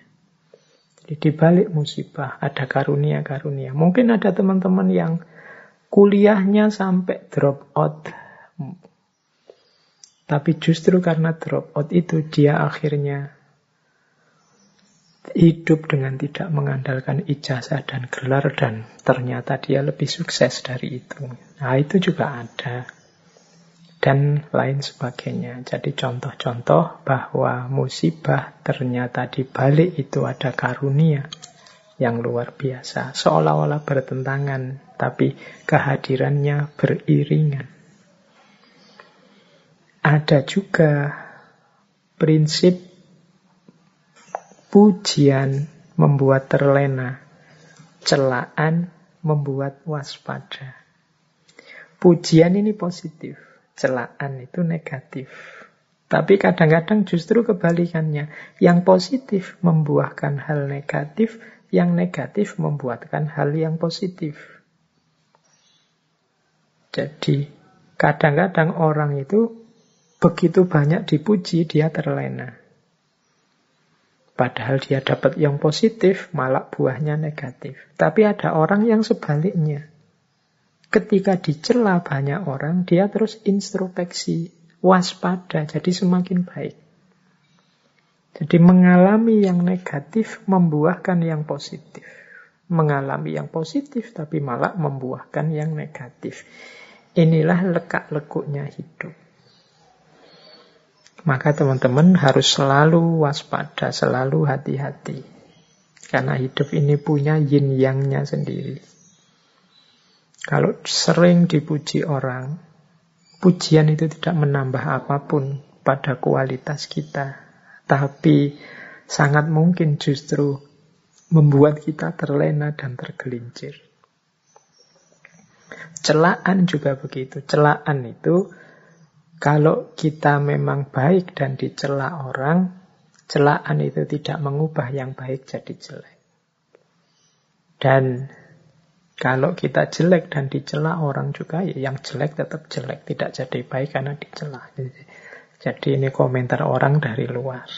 Celaan itu kita posisikan negatif, pujian kita posisikan positif. Padahal kadang-kadang justru dengan celaan itu kita jadi terpacu untuk semakin baik, semakin baik. Sementara ketika dipuji orang kita merasa sudah besar, sudah baik, sudah tinggi, sudah penting. Akhirnya kita terlena. Nah, hari ini ini kan peradabannya peradaban pujian dan celaan lewat komen-komen di medsos. Kita harus selalu waspada. Kita misalnya posting apa yang kelihatannya positif, bagus, terus yang melike banyak, yang komen positif banyak, terus kita seneng, terus kita bangga, kita merasa sudah besar, kita merasa sudah tinggi, akhirnya justru kita mandek, wong merasa sudah besar, akhirnya justru kita tergelincir, Sebaliknya kadang kita dikomentari jelek, kadang kita tidak dianggap, membuat kita terpacu untuk berkaya, berkarya terus, lebih baik terus, dan sebagainya. Maka penting kita hati-hati karena hidup ini ada yin, ada yang. Ada pasangan-pasangan positif dan negatif. Yang positif pujian, ternyata ada pasangan sebaliknya keterlenaan, ketidakwaspadaan yang negatif celaan ternyata ada pasangan sebaliknya keterpacuan semangat untuk lebih baik. Nah terus. Ini ada quote selanjutnya dari paket wisdom yang pertama. Orang yang paling engkau cintai adalah yang juga mungkin memberikan sakit yang paling dalam kepadamu Cinta itu kan sesuatu yang positif.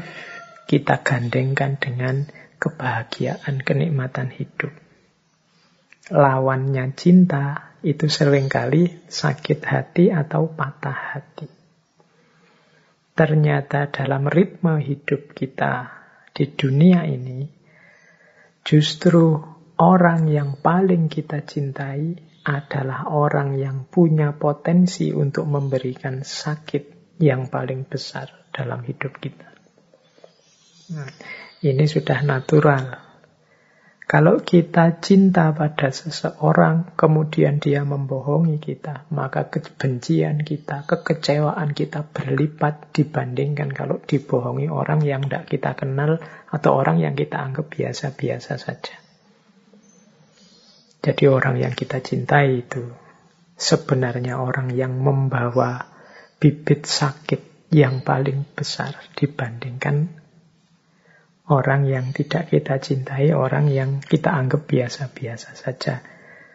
Jadi ini, lah terus berarti kita jangan mencintai, Pak. Ya bukan begitu, tetap saja mencintai, tapi sambil engkau ingat hukum alami, hukum kodrat di dunia ini, bahwa yang selalu jejer dengan yin. Jadi cinta dan patah hati, cinta dan sakit hati itu satu paket. Kalau orang yang mencintaimu, menyakitimu, itu kan rasa sakitmu jauh lebih dalam. Dibandingkan orang yang tidak kamu cintai, apalagi orang yang kamu benci. Kalau ada orang yang kamu benci terus mencacimu, menjelek-jelekkanmu, engkau kan biasa saja. Mungkin engkau bilang, alah peduli amat biar aja. Dia memang begitu. Karena memang engkau sudah benci. Tapi kalau orang yang engkau cintai melakukan hal yang menyakitimu kalian kan tidak bisa bilang ah biasa saja. Tidak karena engkau cintai maka sakitmu lebih dalam. Inilah yin yang. Makanya tadi siap-siaplah menghadapi yin dan yang pasangan-pasangan dalam hidup. Kalau kita ngerti rumusnya mungkin sakitnya tidak sedalam itu. Oh iya sih, mengapa ya kok rasa sakitnya sedalam ini? Nah, jawabannya berarti oh, mungkin karena memang aku benar-benar mencintainya. Cintaku memang sudah sangat dalam. harusnya kalau teman-teman ingin ngukur sejauh mana cintanya seseorang padamu itu ya bisa dilihat dari sejauh mana dia sakit, dia kecewa, dia patah kalau sudah tidak sama kamu lagi. Karena logika yin yangnya itu orang yang paling engkau cintai adalah juga orang yang mungkin memberikan rasa sakit yang paling sakit dalam dirimu. Oke. Semoga nanti ada waktu ya kita membahas patah hati. Atau mungkin bulan depan saja ya kita membahas filsafat cinta tapi dari sudut yang berbeda. Bukan indah-indahnya tapi aspek kepatah hatiannya. Oke, itu paket pertama dari wisdom yang saya bawa. Ada paket kedua yang berhubungan dengan yin yang. Ini waktunya tinggal 30 menit.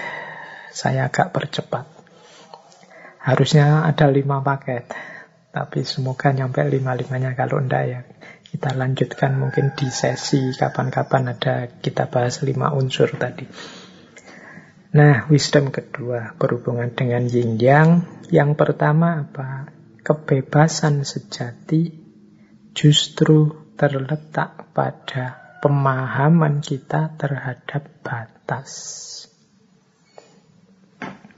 Nah, ini ini kan bertentangan antara bebas dengan batas.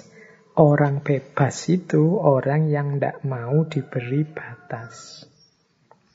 Tapi justru kalau mengikuti filosofi yin dan yang, kebebasan yang sejati itu kalau kita ngerti batas.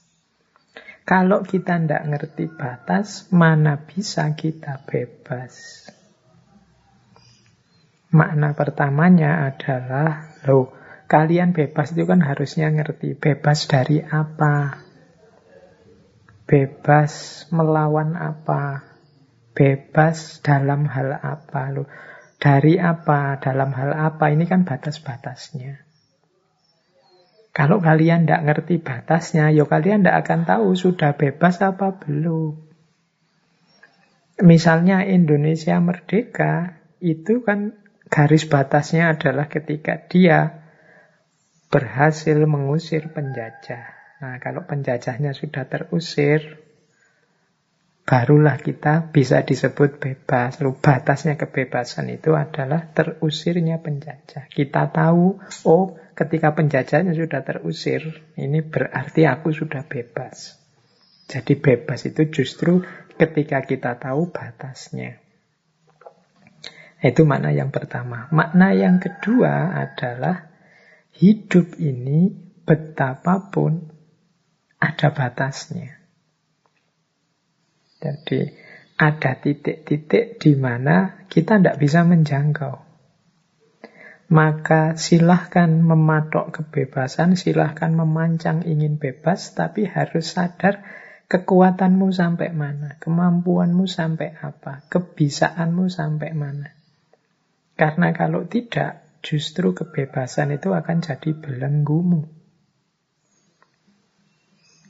Misalnya, Pak, saya Pak, bercita-cita untuk punya hotel sampai tingkat 100 misalnya. Itu kan, ya itu hakmu bebas memancang itu. Tapi kamu juga harus tahu batas pada saatnya.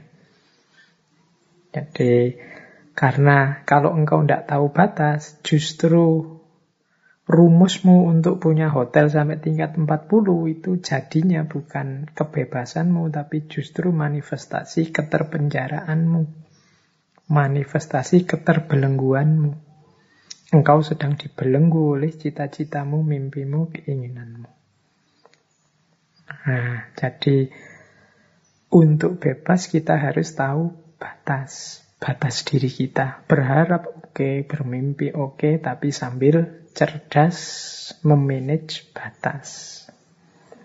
Oh iya Pak, saya itu kuat di sini, lemah di sini. Jadi saya ingin punya cita-cita ini. Insya Allah kalau ini akan bisa saya wujudkan. Nah, ini bebas. Tapi ketika kalian matok yang tidak sesuai dengan kapasitasmu, misalnya saya ingin Pak, tahun depan saya sudah lulus kuliah ini. Sekarang semester berapa Mas? Sekarang semester 2 Pak. Oh itu kamu berarti tidak bisa ngukur, tidak ngerti situasimu. Kamu tidak ngerti, tidak tahu batasmu. Ya kalau hari ini mahasiswa kuliah itu ya butuhnya sekitar paling cepat itu bisa 6, bisa 7 semester. Kalau kamu masih semester 2, ya apa ya apa ya tidak bisa. Kalau kamu matok ingin lulus semester 3, ya bisa-bisa kamu nanti stres sendiri. Yang kamu anggap kebebasanmu bisa jadi lahirnya malah belenggu. Kamu terobsesi, berambisi, akhirnya stres. Maka kebebasan yang sejati justru terletak pada pengetahuanmu tentang batas. Baik, terus saat sesuatu terlalu dominan, maka kebalikannya juga akan tumbuh. Ini ada hukum bahwa kalau kita terlalu menekan sesuatu, justru yang sangat kita tekan-tekan, kita sembunyi-sembunyikan itu pada saatnya akan keluar, muncul, meledak. Atau saat sesuatu terlalu dominan, maka kebalikannya juga akan tumbuh. Ketika ada titik di mana orang bebas sebebas-bebasnya, biasanya kemudian muncul kontranya cara berpikir, cara hidup yang ekstrim sebaliknya. Terikat, seterikat-terikatnya. Ingin diatur, ingin ngatur A sampai Z. Ketika orang tidak bisa diatur, sengawur-ngawurnya biasanya terus kebalikannya muncul. Ada orang yang muncul ingin ngatur sengatur-ngaturnya A sampai Z. Jadi ketika sesuatu terlalu dominan, maka kebalikannya juga akan tumbuh. Jadi ini salah satu prinsip yang berhubungan dengan yin yang. Kalau misalnya kita menjalani hidup dengan meleh yang seneng-seneng saja, yang dominan senengnya, biasanya secara tidak sadar kita sedang menyuburkan kutub yang sebaliknya sebentar lagi mungkin kesedihan-kesedihan akan muncul. Jadi karena dominan di satu kutub, kita melihat itu saja, biasanya kita lupa bahwa kutub yang lain juga sedang tumbuh. Semakin murid kita atau semakin anak kita misalnya, kita awasi terus. Kita ancam-ancam terus, kita atur-atur terus. Biasanya kemudian kita tidak sadar, dia akan mengambil sudut-sudut tertentu ketika dia bebas, kemudian melakukan apa yang kita larang di luar pengawasan kita. Jadi saat sesuatu terlalu dominan, maka kebalikannya juga akan tumbuh. Kebebasan yang tanpa batas pada gilirannya juga akan menumbuhkan orang-orang yang ingin memaksakan batas pada hidup kita. Ini prinsip yang juga modelnya adalah yin dan yang. Kemudian semakin besar harapan, semakin besar ketakutan. Nah, ini prinsip yin yang juga. Jadi makanya harapan itu jangan berlebihan. Karena di balik harapan yang berlebihan tersembunyi ketakutan-ketakutan yang berlebihan, sebaliknya juga begitu. Jadi kalau kita punya harapan, Pak, saya ingin ini, saya ingin itu, saya ingin ini, saya banyak sekali keinginan kita. Di balik harapan itu kan sebenarnya ada ketakutan-ketakutan. Pak, saya ingin lulus cepat, Pak. Itu di balik itu ada ketakutan gimana kalau kuliahku tidak selesai-selesai. Pak saya ingin segera menikah Pak. Itu dibalik itu ada diam-diam engkau takut. Khawatir saya kalau tidak dapat-dapat calon gimana ya? Jadi semakin banyak harapan, semakin besar harapan, semakin dibalik itu ada ketakutan-ketakutan. Saya ingin Indonesia ini tidak lama lagi jaya jadi negara nomor satu di dunia. Nah itu kan harapan besar, diamini saja. Tapi jangan lupa semakin besar harapan, semakin dibalik itu menyisakan ketakutan-ketakutan. Apa ya bisa ya? Apa mungkin ya? Wong Indonesia hari ini itu situasinya seperti ini, kita takut. Kalau tadi tidak berharap mungkin ya tidak takut, tapi karena kita sudah mancang harapan, akhirnya takut. Semoga engkau lah nanti yang mendampingi hidupku sampai tua. Itu kan harapan. Di balik itu diam-diam ada ketakutan. Kalau eng bukan engkau yang menemaniku sampai tua, apa aku bisa ya? Apa aku mampu ya? Nah itu di balik harapan ada ketakutan. Dan ini sudah prinsipnya yin yang. Tinggal kita pedomani, kemudian kita kelola biar efeknya positif dalam hidup kita. Berarti ya, harapan tidak harus berlebihan, ketakutan juga begitu. Biar tidak bandul baliknya justru menghancurkan kita. Jadi karena terlalu besar harapan, akhirnya juga ketakutannya terlalu besar. Ketika harapan dan ketakutan terlalu besar, ya beban hidupmu akan sangat berat. Diikuti saja tadi wuwe, ritmenya alam. Hidup yang pas saja, yang sederhana, diikuti alirannya air. Nah, terus yang keempat dari paket kedua wisdom kita, teman-teman mungkin pernah dengar ya istilah dunia akhirat. Ini juga seperti yin dan yang. Jadi mana positif, mana negatif ini tergantung orangnya yang memposisikan. Tapi ada pernyataan begini, dunia adalah ladang bagi akhirat. Sebaliknya juga akhirat itu adalah orientasi, adalah kendali bagi dunia. Kita harus melakukan kebaikan di dunia biar akhirat kita sukses.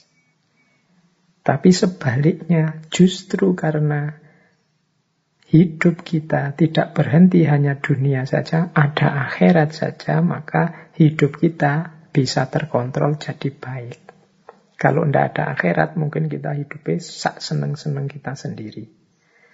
Lo itu sebenarnya yang menentukan itu dunianya apa akhiratnya. Nah ini kalau pakai logika yin yang, yo baik dunia maupun akhirat, itu dua-duanya saling berpengaruh, saling menentukan.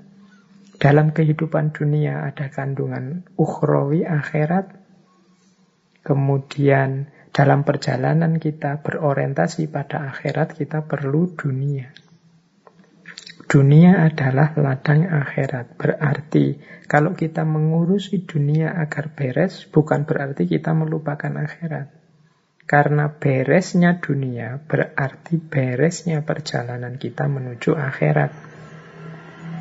Demikian juga kalau kita ingin dunia kita baik, Berarti kita butuh orientasi, kita butuh kendali dari adanya kehidupan akhirat. Jadi ini saling mendukung. Sukses kita di dunia adalah sukses akhirat. Keberhasilan kita berorientasi pada akhirat, pada akhirnya akan membuat dunia kita baik. Ini yang saya sebut saling mempengaruhi, saling mendukung. Kan ada pak orang itu yang menghancurkan dunianya demi akhiratnya. Ya mungkin perlu dilihat yang disebut menghancurkan itu. Menghancurkan itu berarti tidak mau sama sekali dunia, menyiksa diri, tidak beres kehidupan dunianya, tidak apa-apa, yang penting akhiratnya. Kembali pada tadi, yang tadi saya menceritakan bagaimana Rasulullah mengkritik sahabat-sahabatnya yang ingin meninggalkan dunia demi akhirat. Satu ketika Rasulullah ini juga masuk ke dalam masjid. Di dalam masjid, beliau melihat ada tali yang diikat di antara dua tiang. Terus Rasulullah bertanya, ini tali apa? Seorang sahabat menjawab, oh itu tali miliknya Zainab Rasulullah. Zainab ini tekun beribadah.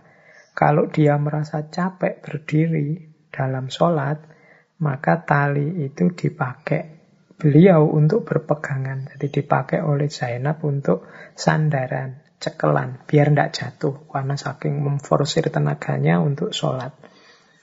Maka terus Rasulullah memerintah, sudahlah kamu lepaskan tali itu. Hendaklah kalian sholat dalam keadaan yang bugar, yang sehat. Kalau sudah lelah, maka sebaiknya ya istirahat tidur. Istirahat tidur ini kan urusan duniawi yang fisik. Makan kenyang urusan duniawi. Tapi ini beres dulu. Baru terus menuju akhirat setelah tanggung jawab amanah duniawinya beres. Jadi jangan mengorbankan dunia untuk akhirat karena dunia ini kendaraan untuk akhirat. Ya contoh mudahnya tadi untuk bisa kita selamat di akhirat kita butuh ibadah, butuh sholat. Tapi kita tidak bisa sempurna sholat kita kalau kita tidak sehat. Kalau kita tidak nyaman hidup kita, tidak tenang hidup kita. Maka kita bereskan dulu yang dunia. Ini menghadapi pandemi juga begitu. Jangan nekat, Pak, hidup di dunia ini tidak penting. Jadi saya tidak usah menjaga protokol kesehatan lah yang kalau sakit ya sakit saja, yang penting Allah ridho. Loh, untuk memperoleh ridhonya Allah itu antara lain dengan cara menjaga amanahnya, termasuk amanah tubuh kita ini, dan menjalankan perintahnya. Untuk menjalankan perintahnya, yo dengan sempurna kita butuh sehat, kita butuh nyaman, kita mungkin sedikit banyak butuh modal duniawi dan lain sebagainya. Jadi dunia adalah ladangnya akhirat dan akhirat adalah sebagai kendali dan orientasi untuk dunia. Baik, saya lanjutkan. Wah, ini masih baru paket kedua. Ada paket ketiga.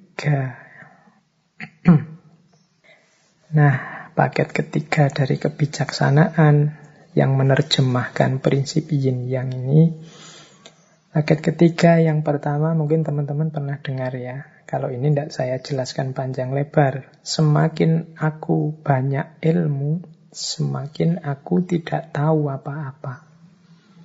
Nah ini teorinya antara lain dari Socrates.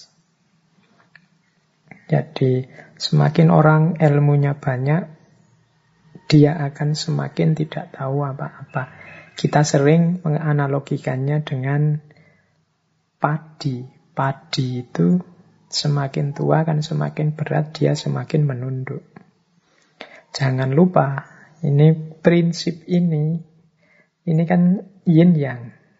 Jadi semakin orang tahu, itu yang. Semakin dia tidak tahu, yin. Tahu dan tidak tahu ini bertentangan kan. Tapi ternyata juga satu paket.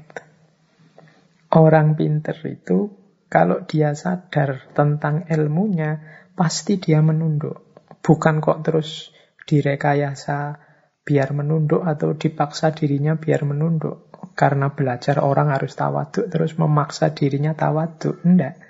Jadi orang pinter yang sadar dengan ilmunya itu otomatis dia akan menunduk, dia akan sadar bahwa sangat banyak hal yang dia tidak tahu dibandingkan yang dia tahu.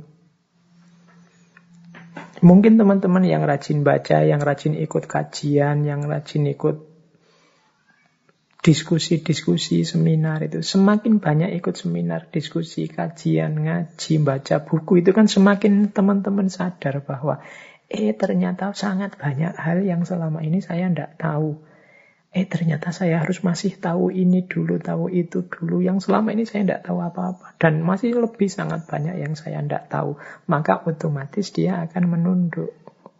Jadi bukan proses yang dipaksa orang tawaduk menunduk itu, tapi otomatis. Ini menjalankan prinsip yin yang tadi. Semakin orang banyak ilmu, semakin dia tidak tahu apa-apa.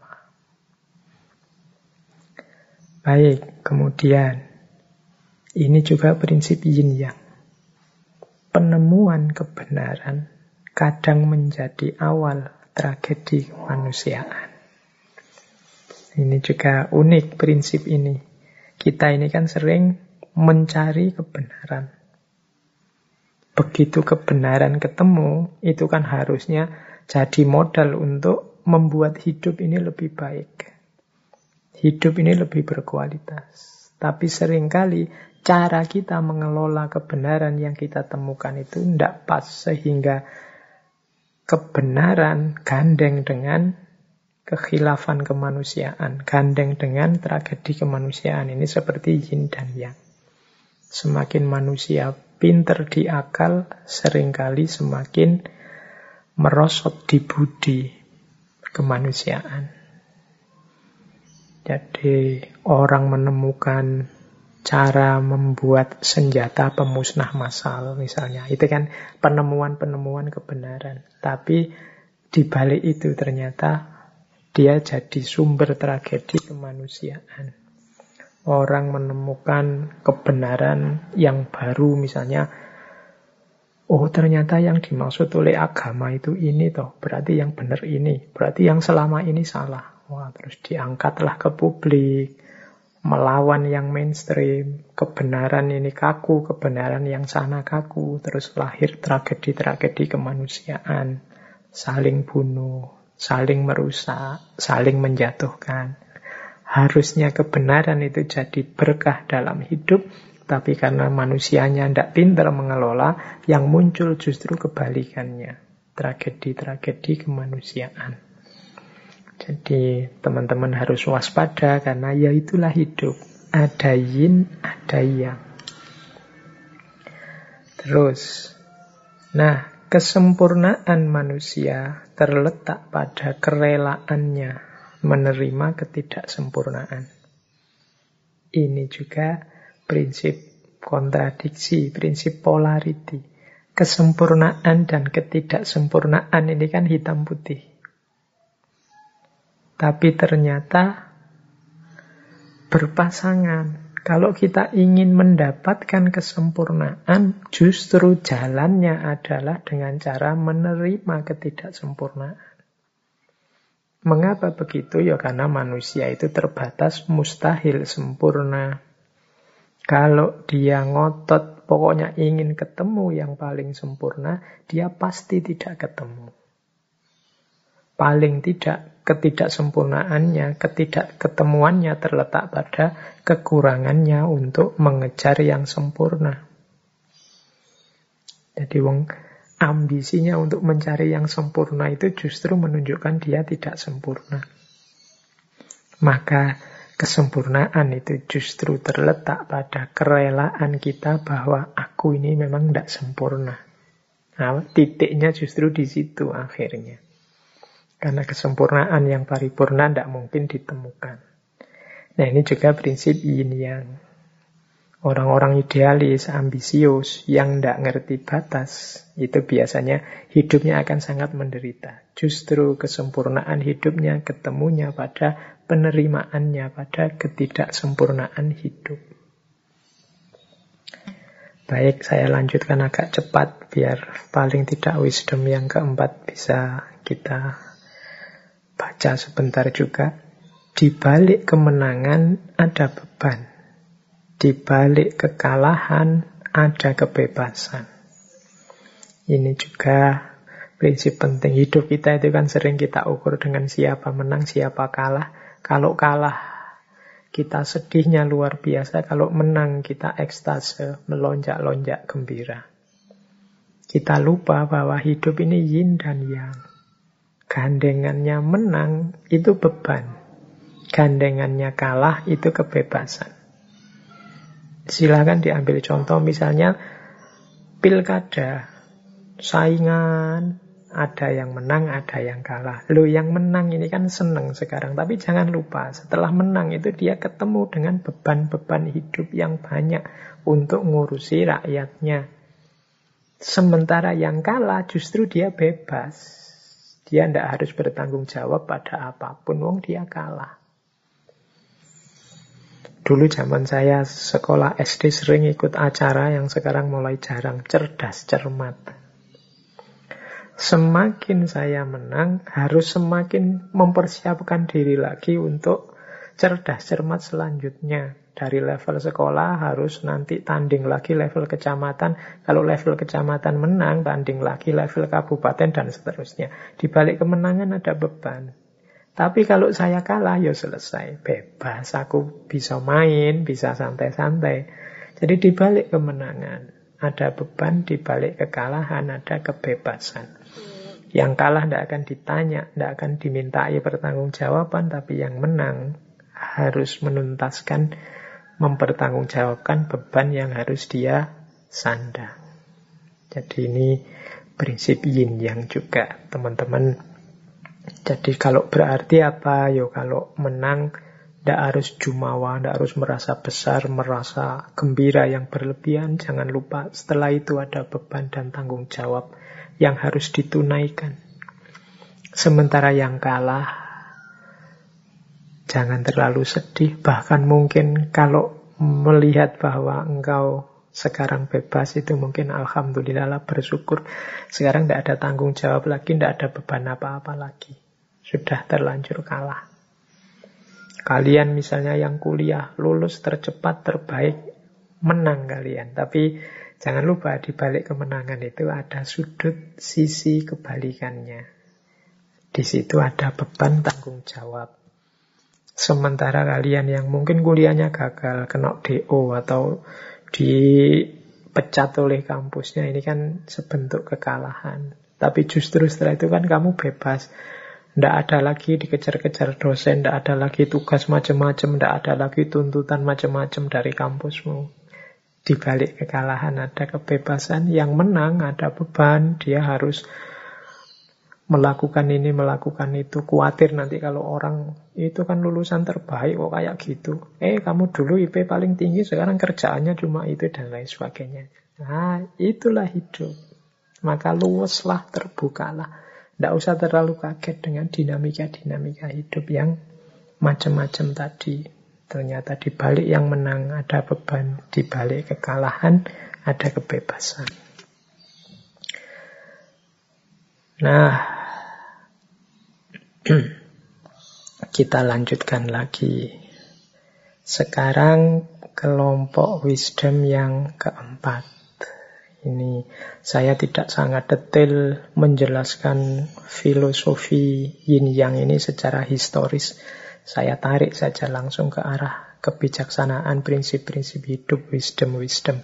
Bagi teman-teman yang ingin membaca lebih detail bagaimana manifestasi yin yang dalam ranah pengobatan atau ranah tenaga dalam atau tata hidup, cara makan, menu dan macam-macam itu ya. Monggo dijelajah di banyak referensi.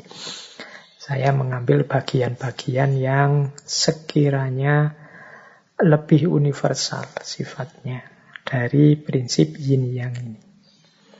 Baik, kita lanjutkan kelompok wisdom selanjutnya. Kebahagiaan itu lahir saat kita tidak lagi menginginkan kebahagiaan. Ini unik ya, seperti kesempurnaan tadi. Kesempurnaan itu muncul saat kita menerima ketidaksempurnaan. Bahagia juga begitu. Begitu kita tidak mengejar-ngejar kebahagiaan, saat itu juga kita bahagia. Berarti apa? Kita tidak mengejar lagi. Kita menikmati saja apa yang kita nikmati, apa yang kita punya sekarang. Berarti kebijaks apa kebahagiaan itu justru ketika tidak dicari dia datang dalam hidup kita. Tapi ketika kita kejar-kejar, kita cari-cari, menunjukkan justru kita tidak bahagia. Jadi bahagia itu tidak usah menunggu besok, tidak usah diberi parameter macam-macam. Ketika kita beri ukuran macam-macam, justru nanti sebenarnya menunjukkan kita belum atau tidak bahagia. Orang yang merasa tidak bahagia padahal seharusnya dia sudah bahagia dengan situasi hidupnya saat ini, ya bisa dikatakan dia ini tidak bersyukur. Hari ini mungkin kita banyak sekali kesulitan-kesulitan karena bencana, karena macam-macam. Maka kita punya mimpi-mimpi. Wah, seandainya di bencana ini selesai, aku akan bahagia. Seandainya banjir ini surut, aku akan bahagia. Jadi masih nunggu besok. Nanti banjirnya surut, kita punya target lagi. Wah, ini kalau ada yang bantu bersih-bersih rumah setelah banjir ini, wah, aku lebih bahagia lagi. Nanti begitu bersih-bersih selesai, nanti ada meja kursinya yang rusak, perabotannya rusak. Wah, ini seandainya punya uang untuk beli perabotan yang baru, aku akan bahagia. Perabotannya ada, nanti keinginannya nambah lagi. Terus kalian mengejar kebahagiaan, tidak sempat bersyukur, tidak sempat menikmati hidup. Kebahagiaan dan menikmati hidup itu bisa sejak sekarang kita rasakan. Sejak sekarang kita nikmati di level kita masing-masing. Jadi mungkin ada teman-teman sebagian sekarang yang di tenda-tenda, di pengungsian. Ada sangat banyak kesulitan saya tahu. Tapi bukan berarti itu alasan untuk kita tidak bahagia. Banyak sudut-sudut, banyak titik-titik yang bisa kita syukuri. Misalnya sedikit sedikit mendapat bantuan. Mungkin bukan besarnya bantuan, tapi nilai kepeduliannya. Alhamdulillah masih ada saudara-saudaraku yang peduli padaku. Saya kira kemarin aku ini orang yang tidak penting, ternyata banyak juga yang bantu. Seluruh Indonesia bantuan mengalir. Jadi ini hal-hal yang perlu disyukuri. Kemarin sama tetangga, aku itu tidak saling kenal, tidak saling sapa. Jarang sekali bertemu. Sekarang di pengungsian bisa bareng-bareng saling bertukar rasa, saling menjalin keakraban dan lain sebagainya. Jadi, ya meskipun tetap berjuang untuk memperbaiki situasi, tapi bukan alasan untuk tidak bahagia. Karena kebahagiaan itu terjadi saat kita tidak lagi menginginkan kebahagiaan. Kemudian prinsip yin yang juga ada prinsip untuk menghindari rasa sakit. Banyak orang yang merasakan sakit. Ya saya ilustrasikan sebentar saja ya karena waktunya mau habis. Misalnya karena kita salah pola hidup kita selama ini. Akhirnya kolesterol kita naik. Akhirnya kita tidak makan makanan-makanan yang mengandung kolesterol. Nah, ini kan siksaan, rasa sakit. Tapi kita lakukan justru untuk menghindari rasa sakit yang lain yang lebih besar, yang lebih fatal. Untuk menghindari terpaan virus corona, kita membatasi hidup di dalam rumah. Ini kan menyakitkan. Tidak bisa keluar-keluar. Tapi dengan itu kita terhindar dari sakit yang lebih fatal. Nah, terus prinsip semoga itu sudah bisa ditangkap Jadi untuk menghindari rasa sakit banyak yang merasakan sakit. Vaksin itu ya menyakitkan sebenarnya wong disuntik. Apalagi bagi yang tidak berani suntik itu mengerikan. Tapi ya harus mau sakit biar terhindar dari rasa sakit yang lebih besar. Nyapu di rumah itu kan sakit capek, tapi dengan kita rajin nyapu-nyapu bersih-bersih di rumah, penyakit yang lebih besar, lebih fatal bisa terhindar. Nah, ini yin dan yang. Jadi untuk menghindari sakit justru melalui jalan merasakan sakit. Nah, Terakhir, ini saya ambil terakhir saja ya. Nanti beberapa quotes kita skip kapan-kapan. Kalau ada waktu kita lanjutkan lagi. Semakin kita mengontrol orang dengan ketat, semakin situasinya akan kacau. Jadi semakin banyak aturan, ada logika, semakin akan banyak pelanggaran terhadap aturan. Semakin banyak kontrol, semakin akan banyak yang lepas kontrol. Situasinya akan semakin kacau. Orang itu lebih mudah kalau ditata dengan membangkitkan kesadarannya dibandingkan dengan dipaksa melalui aturan-aturan. Tapi kadang-kadang memang di level ketidaksadaran perlu aturan dan pemaksaan. Tapi kadang-kadang terlalu banyak aturan, terlalu ketat dengan aturan, semakin besar potensi kekacauan yang terjadi. Ini juga prinsip yin yang. Baik teman-teman, saya kira waktunya ya saya masih ada sebenarnya. Misalnya kalau kita sambungkan yin yang ini dengan kebijaksanaan-kebijaksanaan Nusantara Jawa misalnya yang saya pahami kita punya misalnya sugih tanpa bonjo dikdoyo tanpa aji ngeluruk tanpa bolo menang tanpa ngasorake. Ini kan prinsip hitam dan putih Menang dan kalah itu dua hal yang bertentangan. Tapi bagaimana kita bisa menang tapi tanpa ngasorake. Menang tapi tidak dengan cara menaklukkan. Sakti tapi tanpa aji-aji. Sugih tapi tanpa bondo. Nah, ini kan prinsip yin yang sebenarnya. Atau orang Jawa yang bilang, wani ngalah itu kuluhur wekasane. Orang yang mengalah itu justru dia akan yang naik dan mulia. Oh, ini prinsip yang perlu dijelaskan panjang lebar. Atau prinsipnya Sunan Kalijogo, ngeli ananging ora keli. Jadi ikut arus tapi tidak hanyut. Nah, ini ini bagi saya tetap semacam yin yang. Atau yang populer sekali, ngunu ya ngunu, ning ojo ngunu. Itu kalau dalam dalam khazanah Jawa juga berhubungan dengan yin Ngunu tapi jangan begitu. Dan lain sebagainya masih banyak Minggu depan coba kita gali yang khasana-khasana Jawa tapi tidak tidak lewat yin yang kita gali lewat falsafah cokro manggilingan. Baik, terakhir sangat akhir sebagaimana kemarin the law of attraction saya cuplikkan sedikit ayat yang mungkin relevan juga hadis. Untuk yang yin yang ini mungkin teman-teman bisa misalnya surat Yasin ayat 36.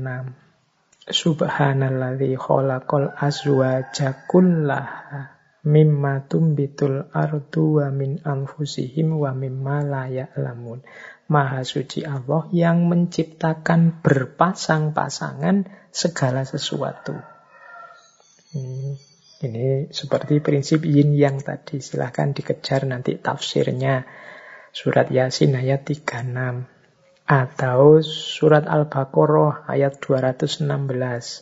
Wa asa antakrohu syai'an wa huwa khairul lakum wa asa antuhibbu syai'an wa huwa syarrul lakum.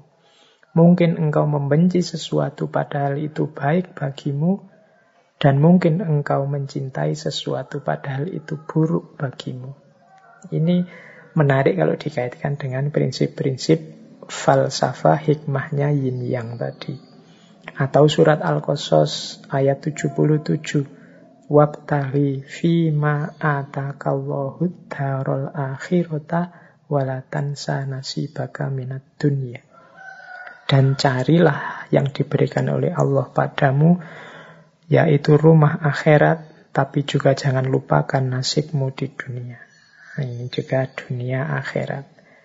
Kalau hadis di situ saya contohkan hadis riwayat At-Tirmidzi dari Abu Hurairah. Ahbib habibaka haunamma asa ayakuna baridoka yaumamma. Wabhid baridoka yaumamma asa ayakuna habibaka yaumamma. Cintailah kesayanganmu sewajarnya saja. Siapa tahu suatu ketika dia akan menjadi yang engkau benci. Demikian juga bencilah yang engkau benci sewajarnya saja. Siapa tahu pada saatnya akan jadi yang engkau cintai. Ini juga menarik menurut saya kalau diuraikan dengan prinsip-prinsip yin yang. Silahkan yang teman-teman misalnya ingin membahas pola-pola berpikir yin yang ini dari perspektif Islam. Kalau yang tadi dari perspektif Jawanya. Atau semoga nanti ngaji filsafat bisa berlanjut ke tema semacam itu. Tapi yang jelas minggu depan kita melanjutkan ke tema terakhir kita di bulan ini. Kita masuk ke Jawa dengan falsafah cokro manggilingan. Baik teman-teman, saya kira itu dulu. Mungkin waktunya agak nambah sedikit, sekitar lima menit. Mohon maaf atas segala kekurangan, mungkin ada sedikit kekhilafan-kekhilafan, atau jangan-jangan banyak. Ya mohon dimaklumi. Semoga kajian kita malam hari ini membawa manfaat dan barokah untuk kehidupan kita secara umum maupun kehidupan pribadi masing-masing dari kita secara khusus di level apa pun dalam bentuk apa pun. Saya akhiri sekian. Wallahul muwafiq. Wallahu a'lam bisawab. Wassalamualaikum warahmatullahi wabarakatuh.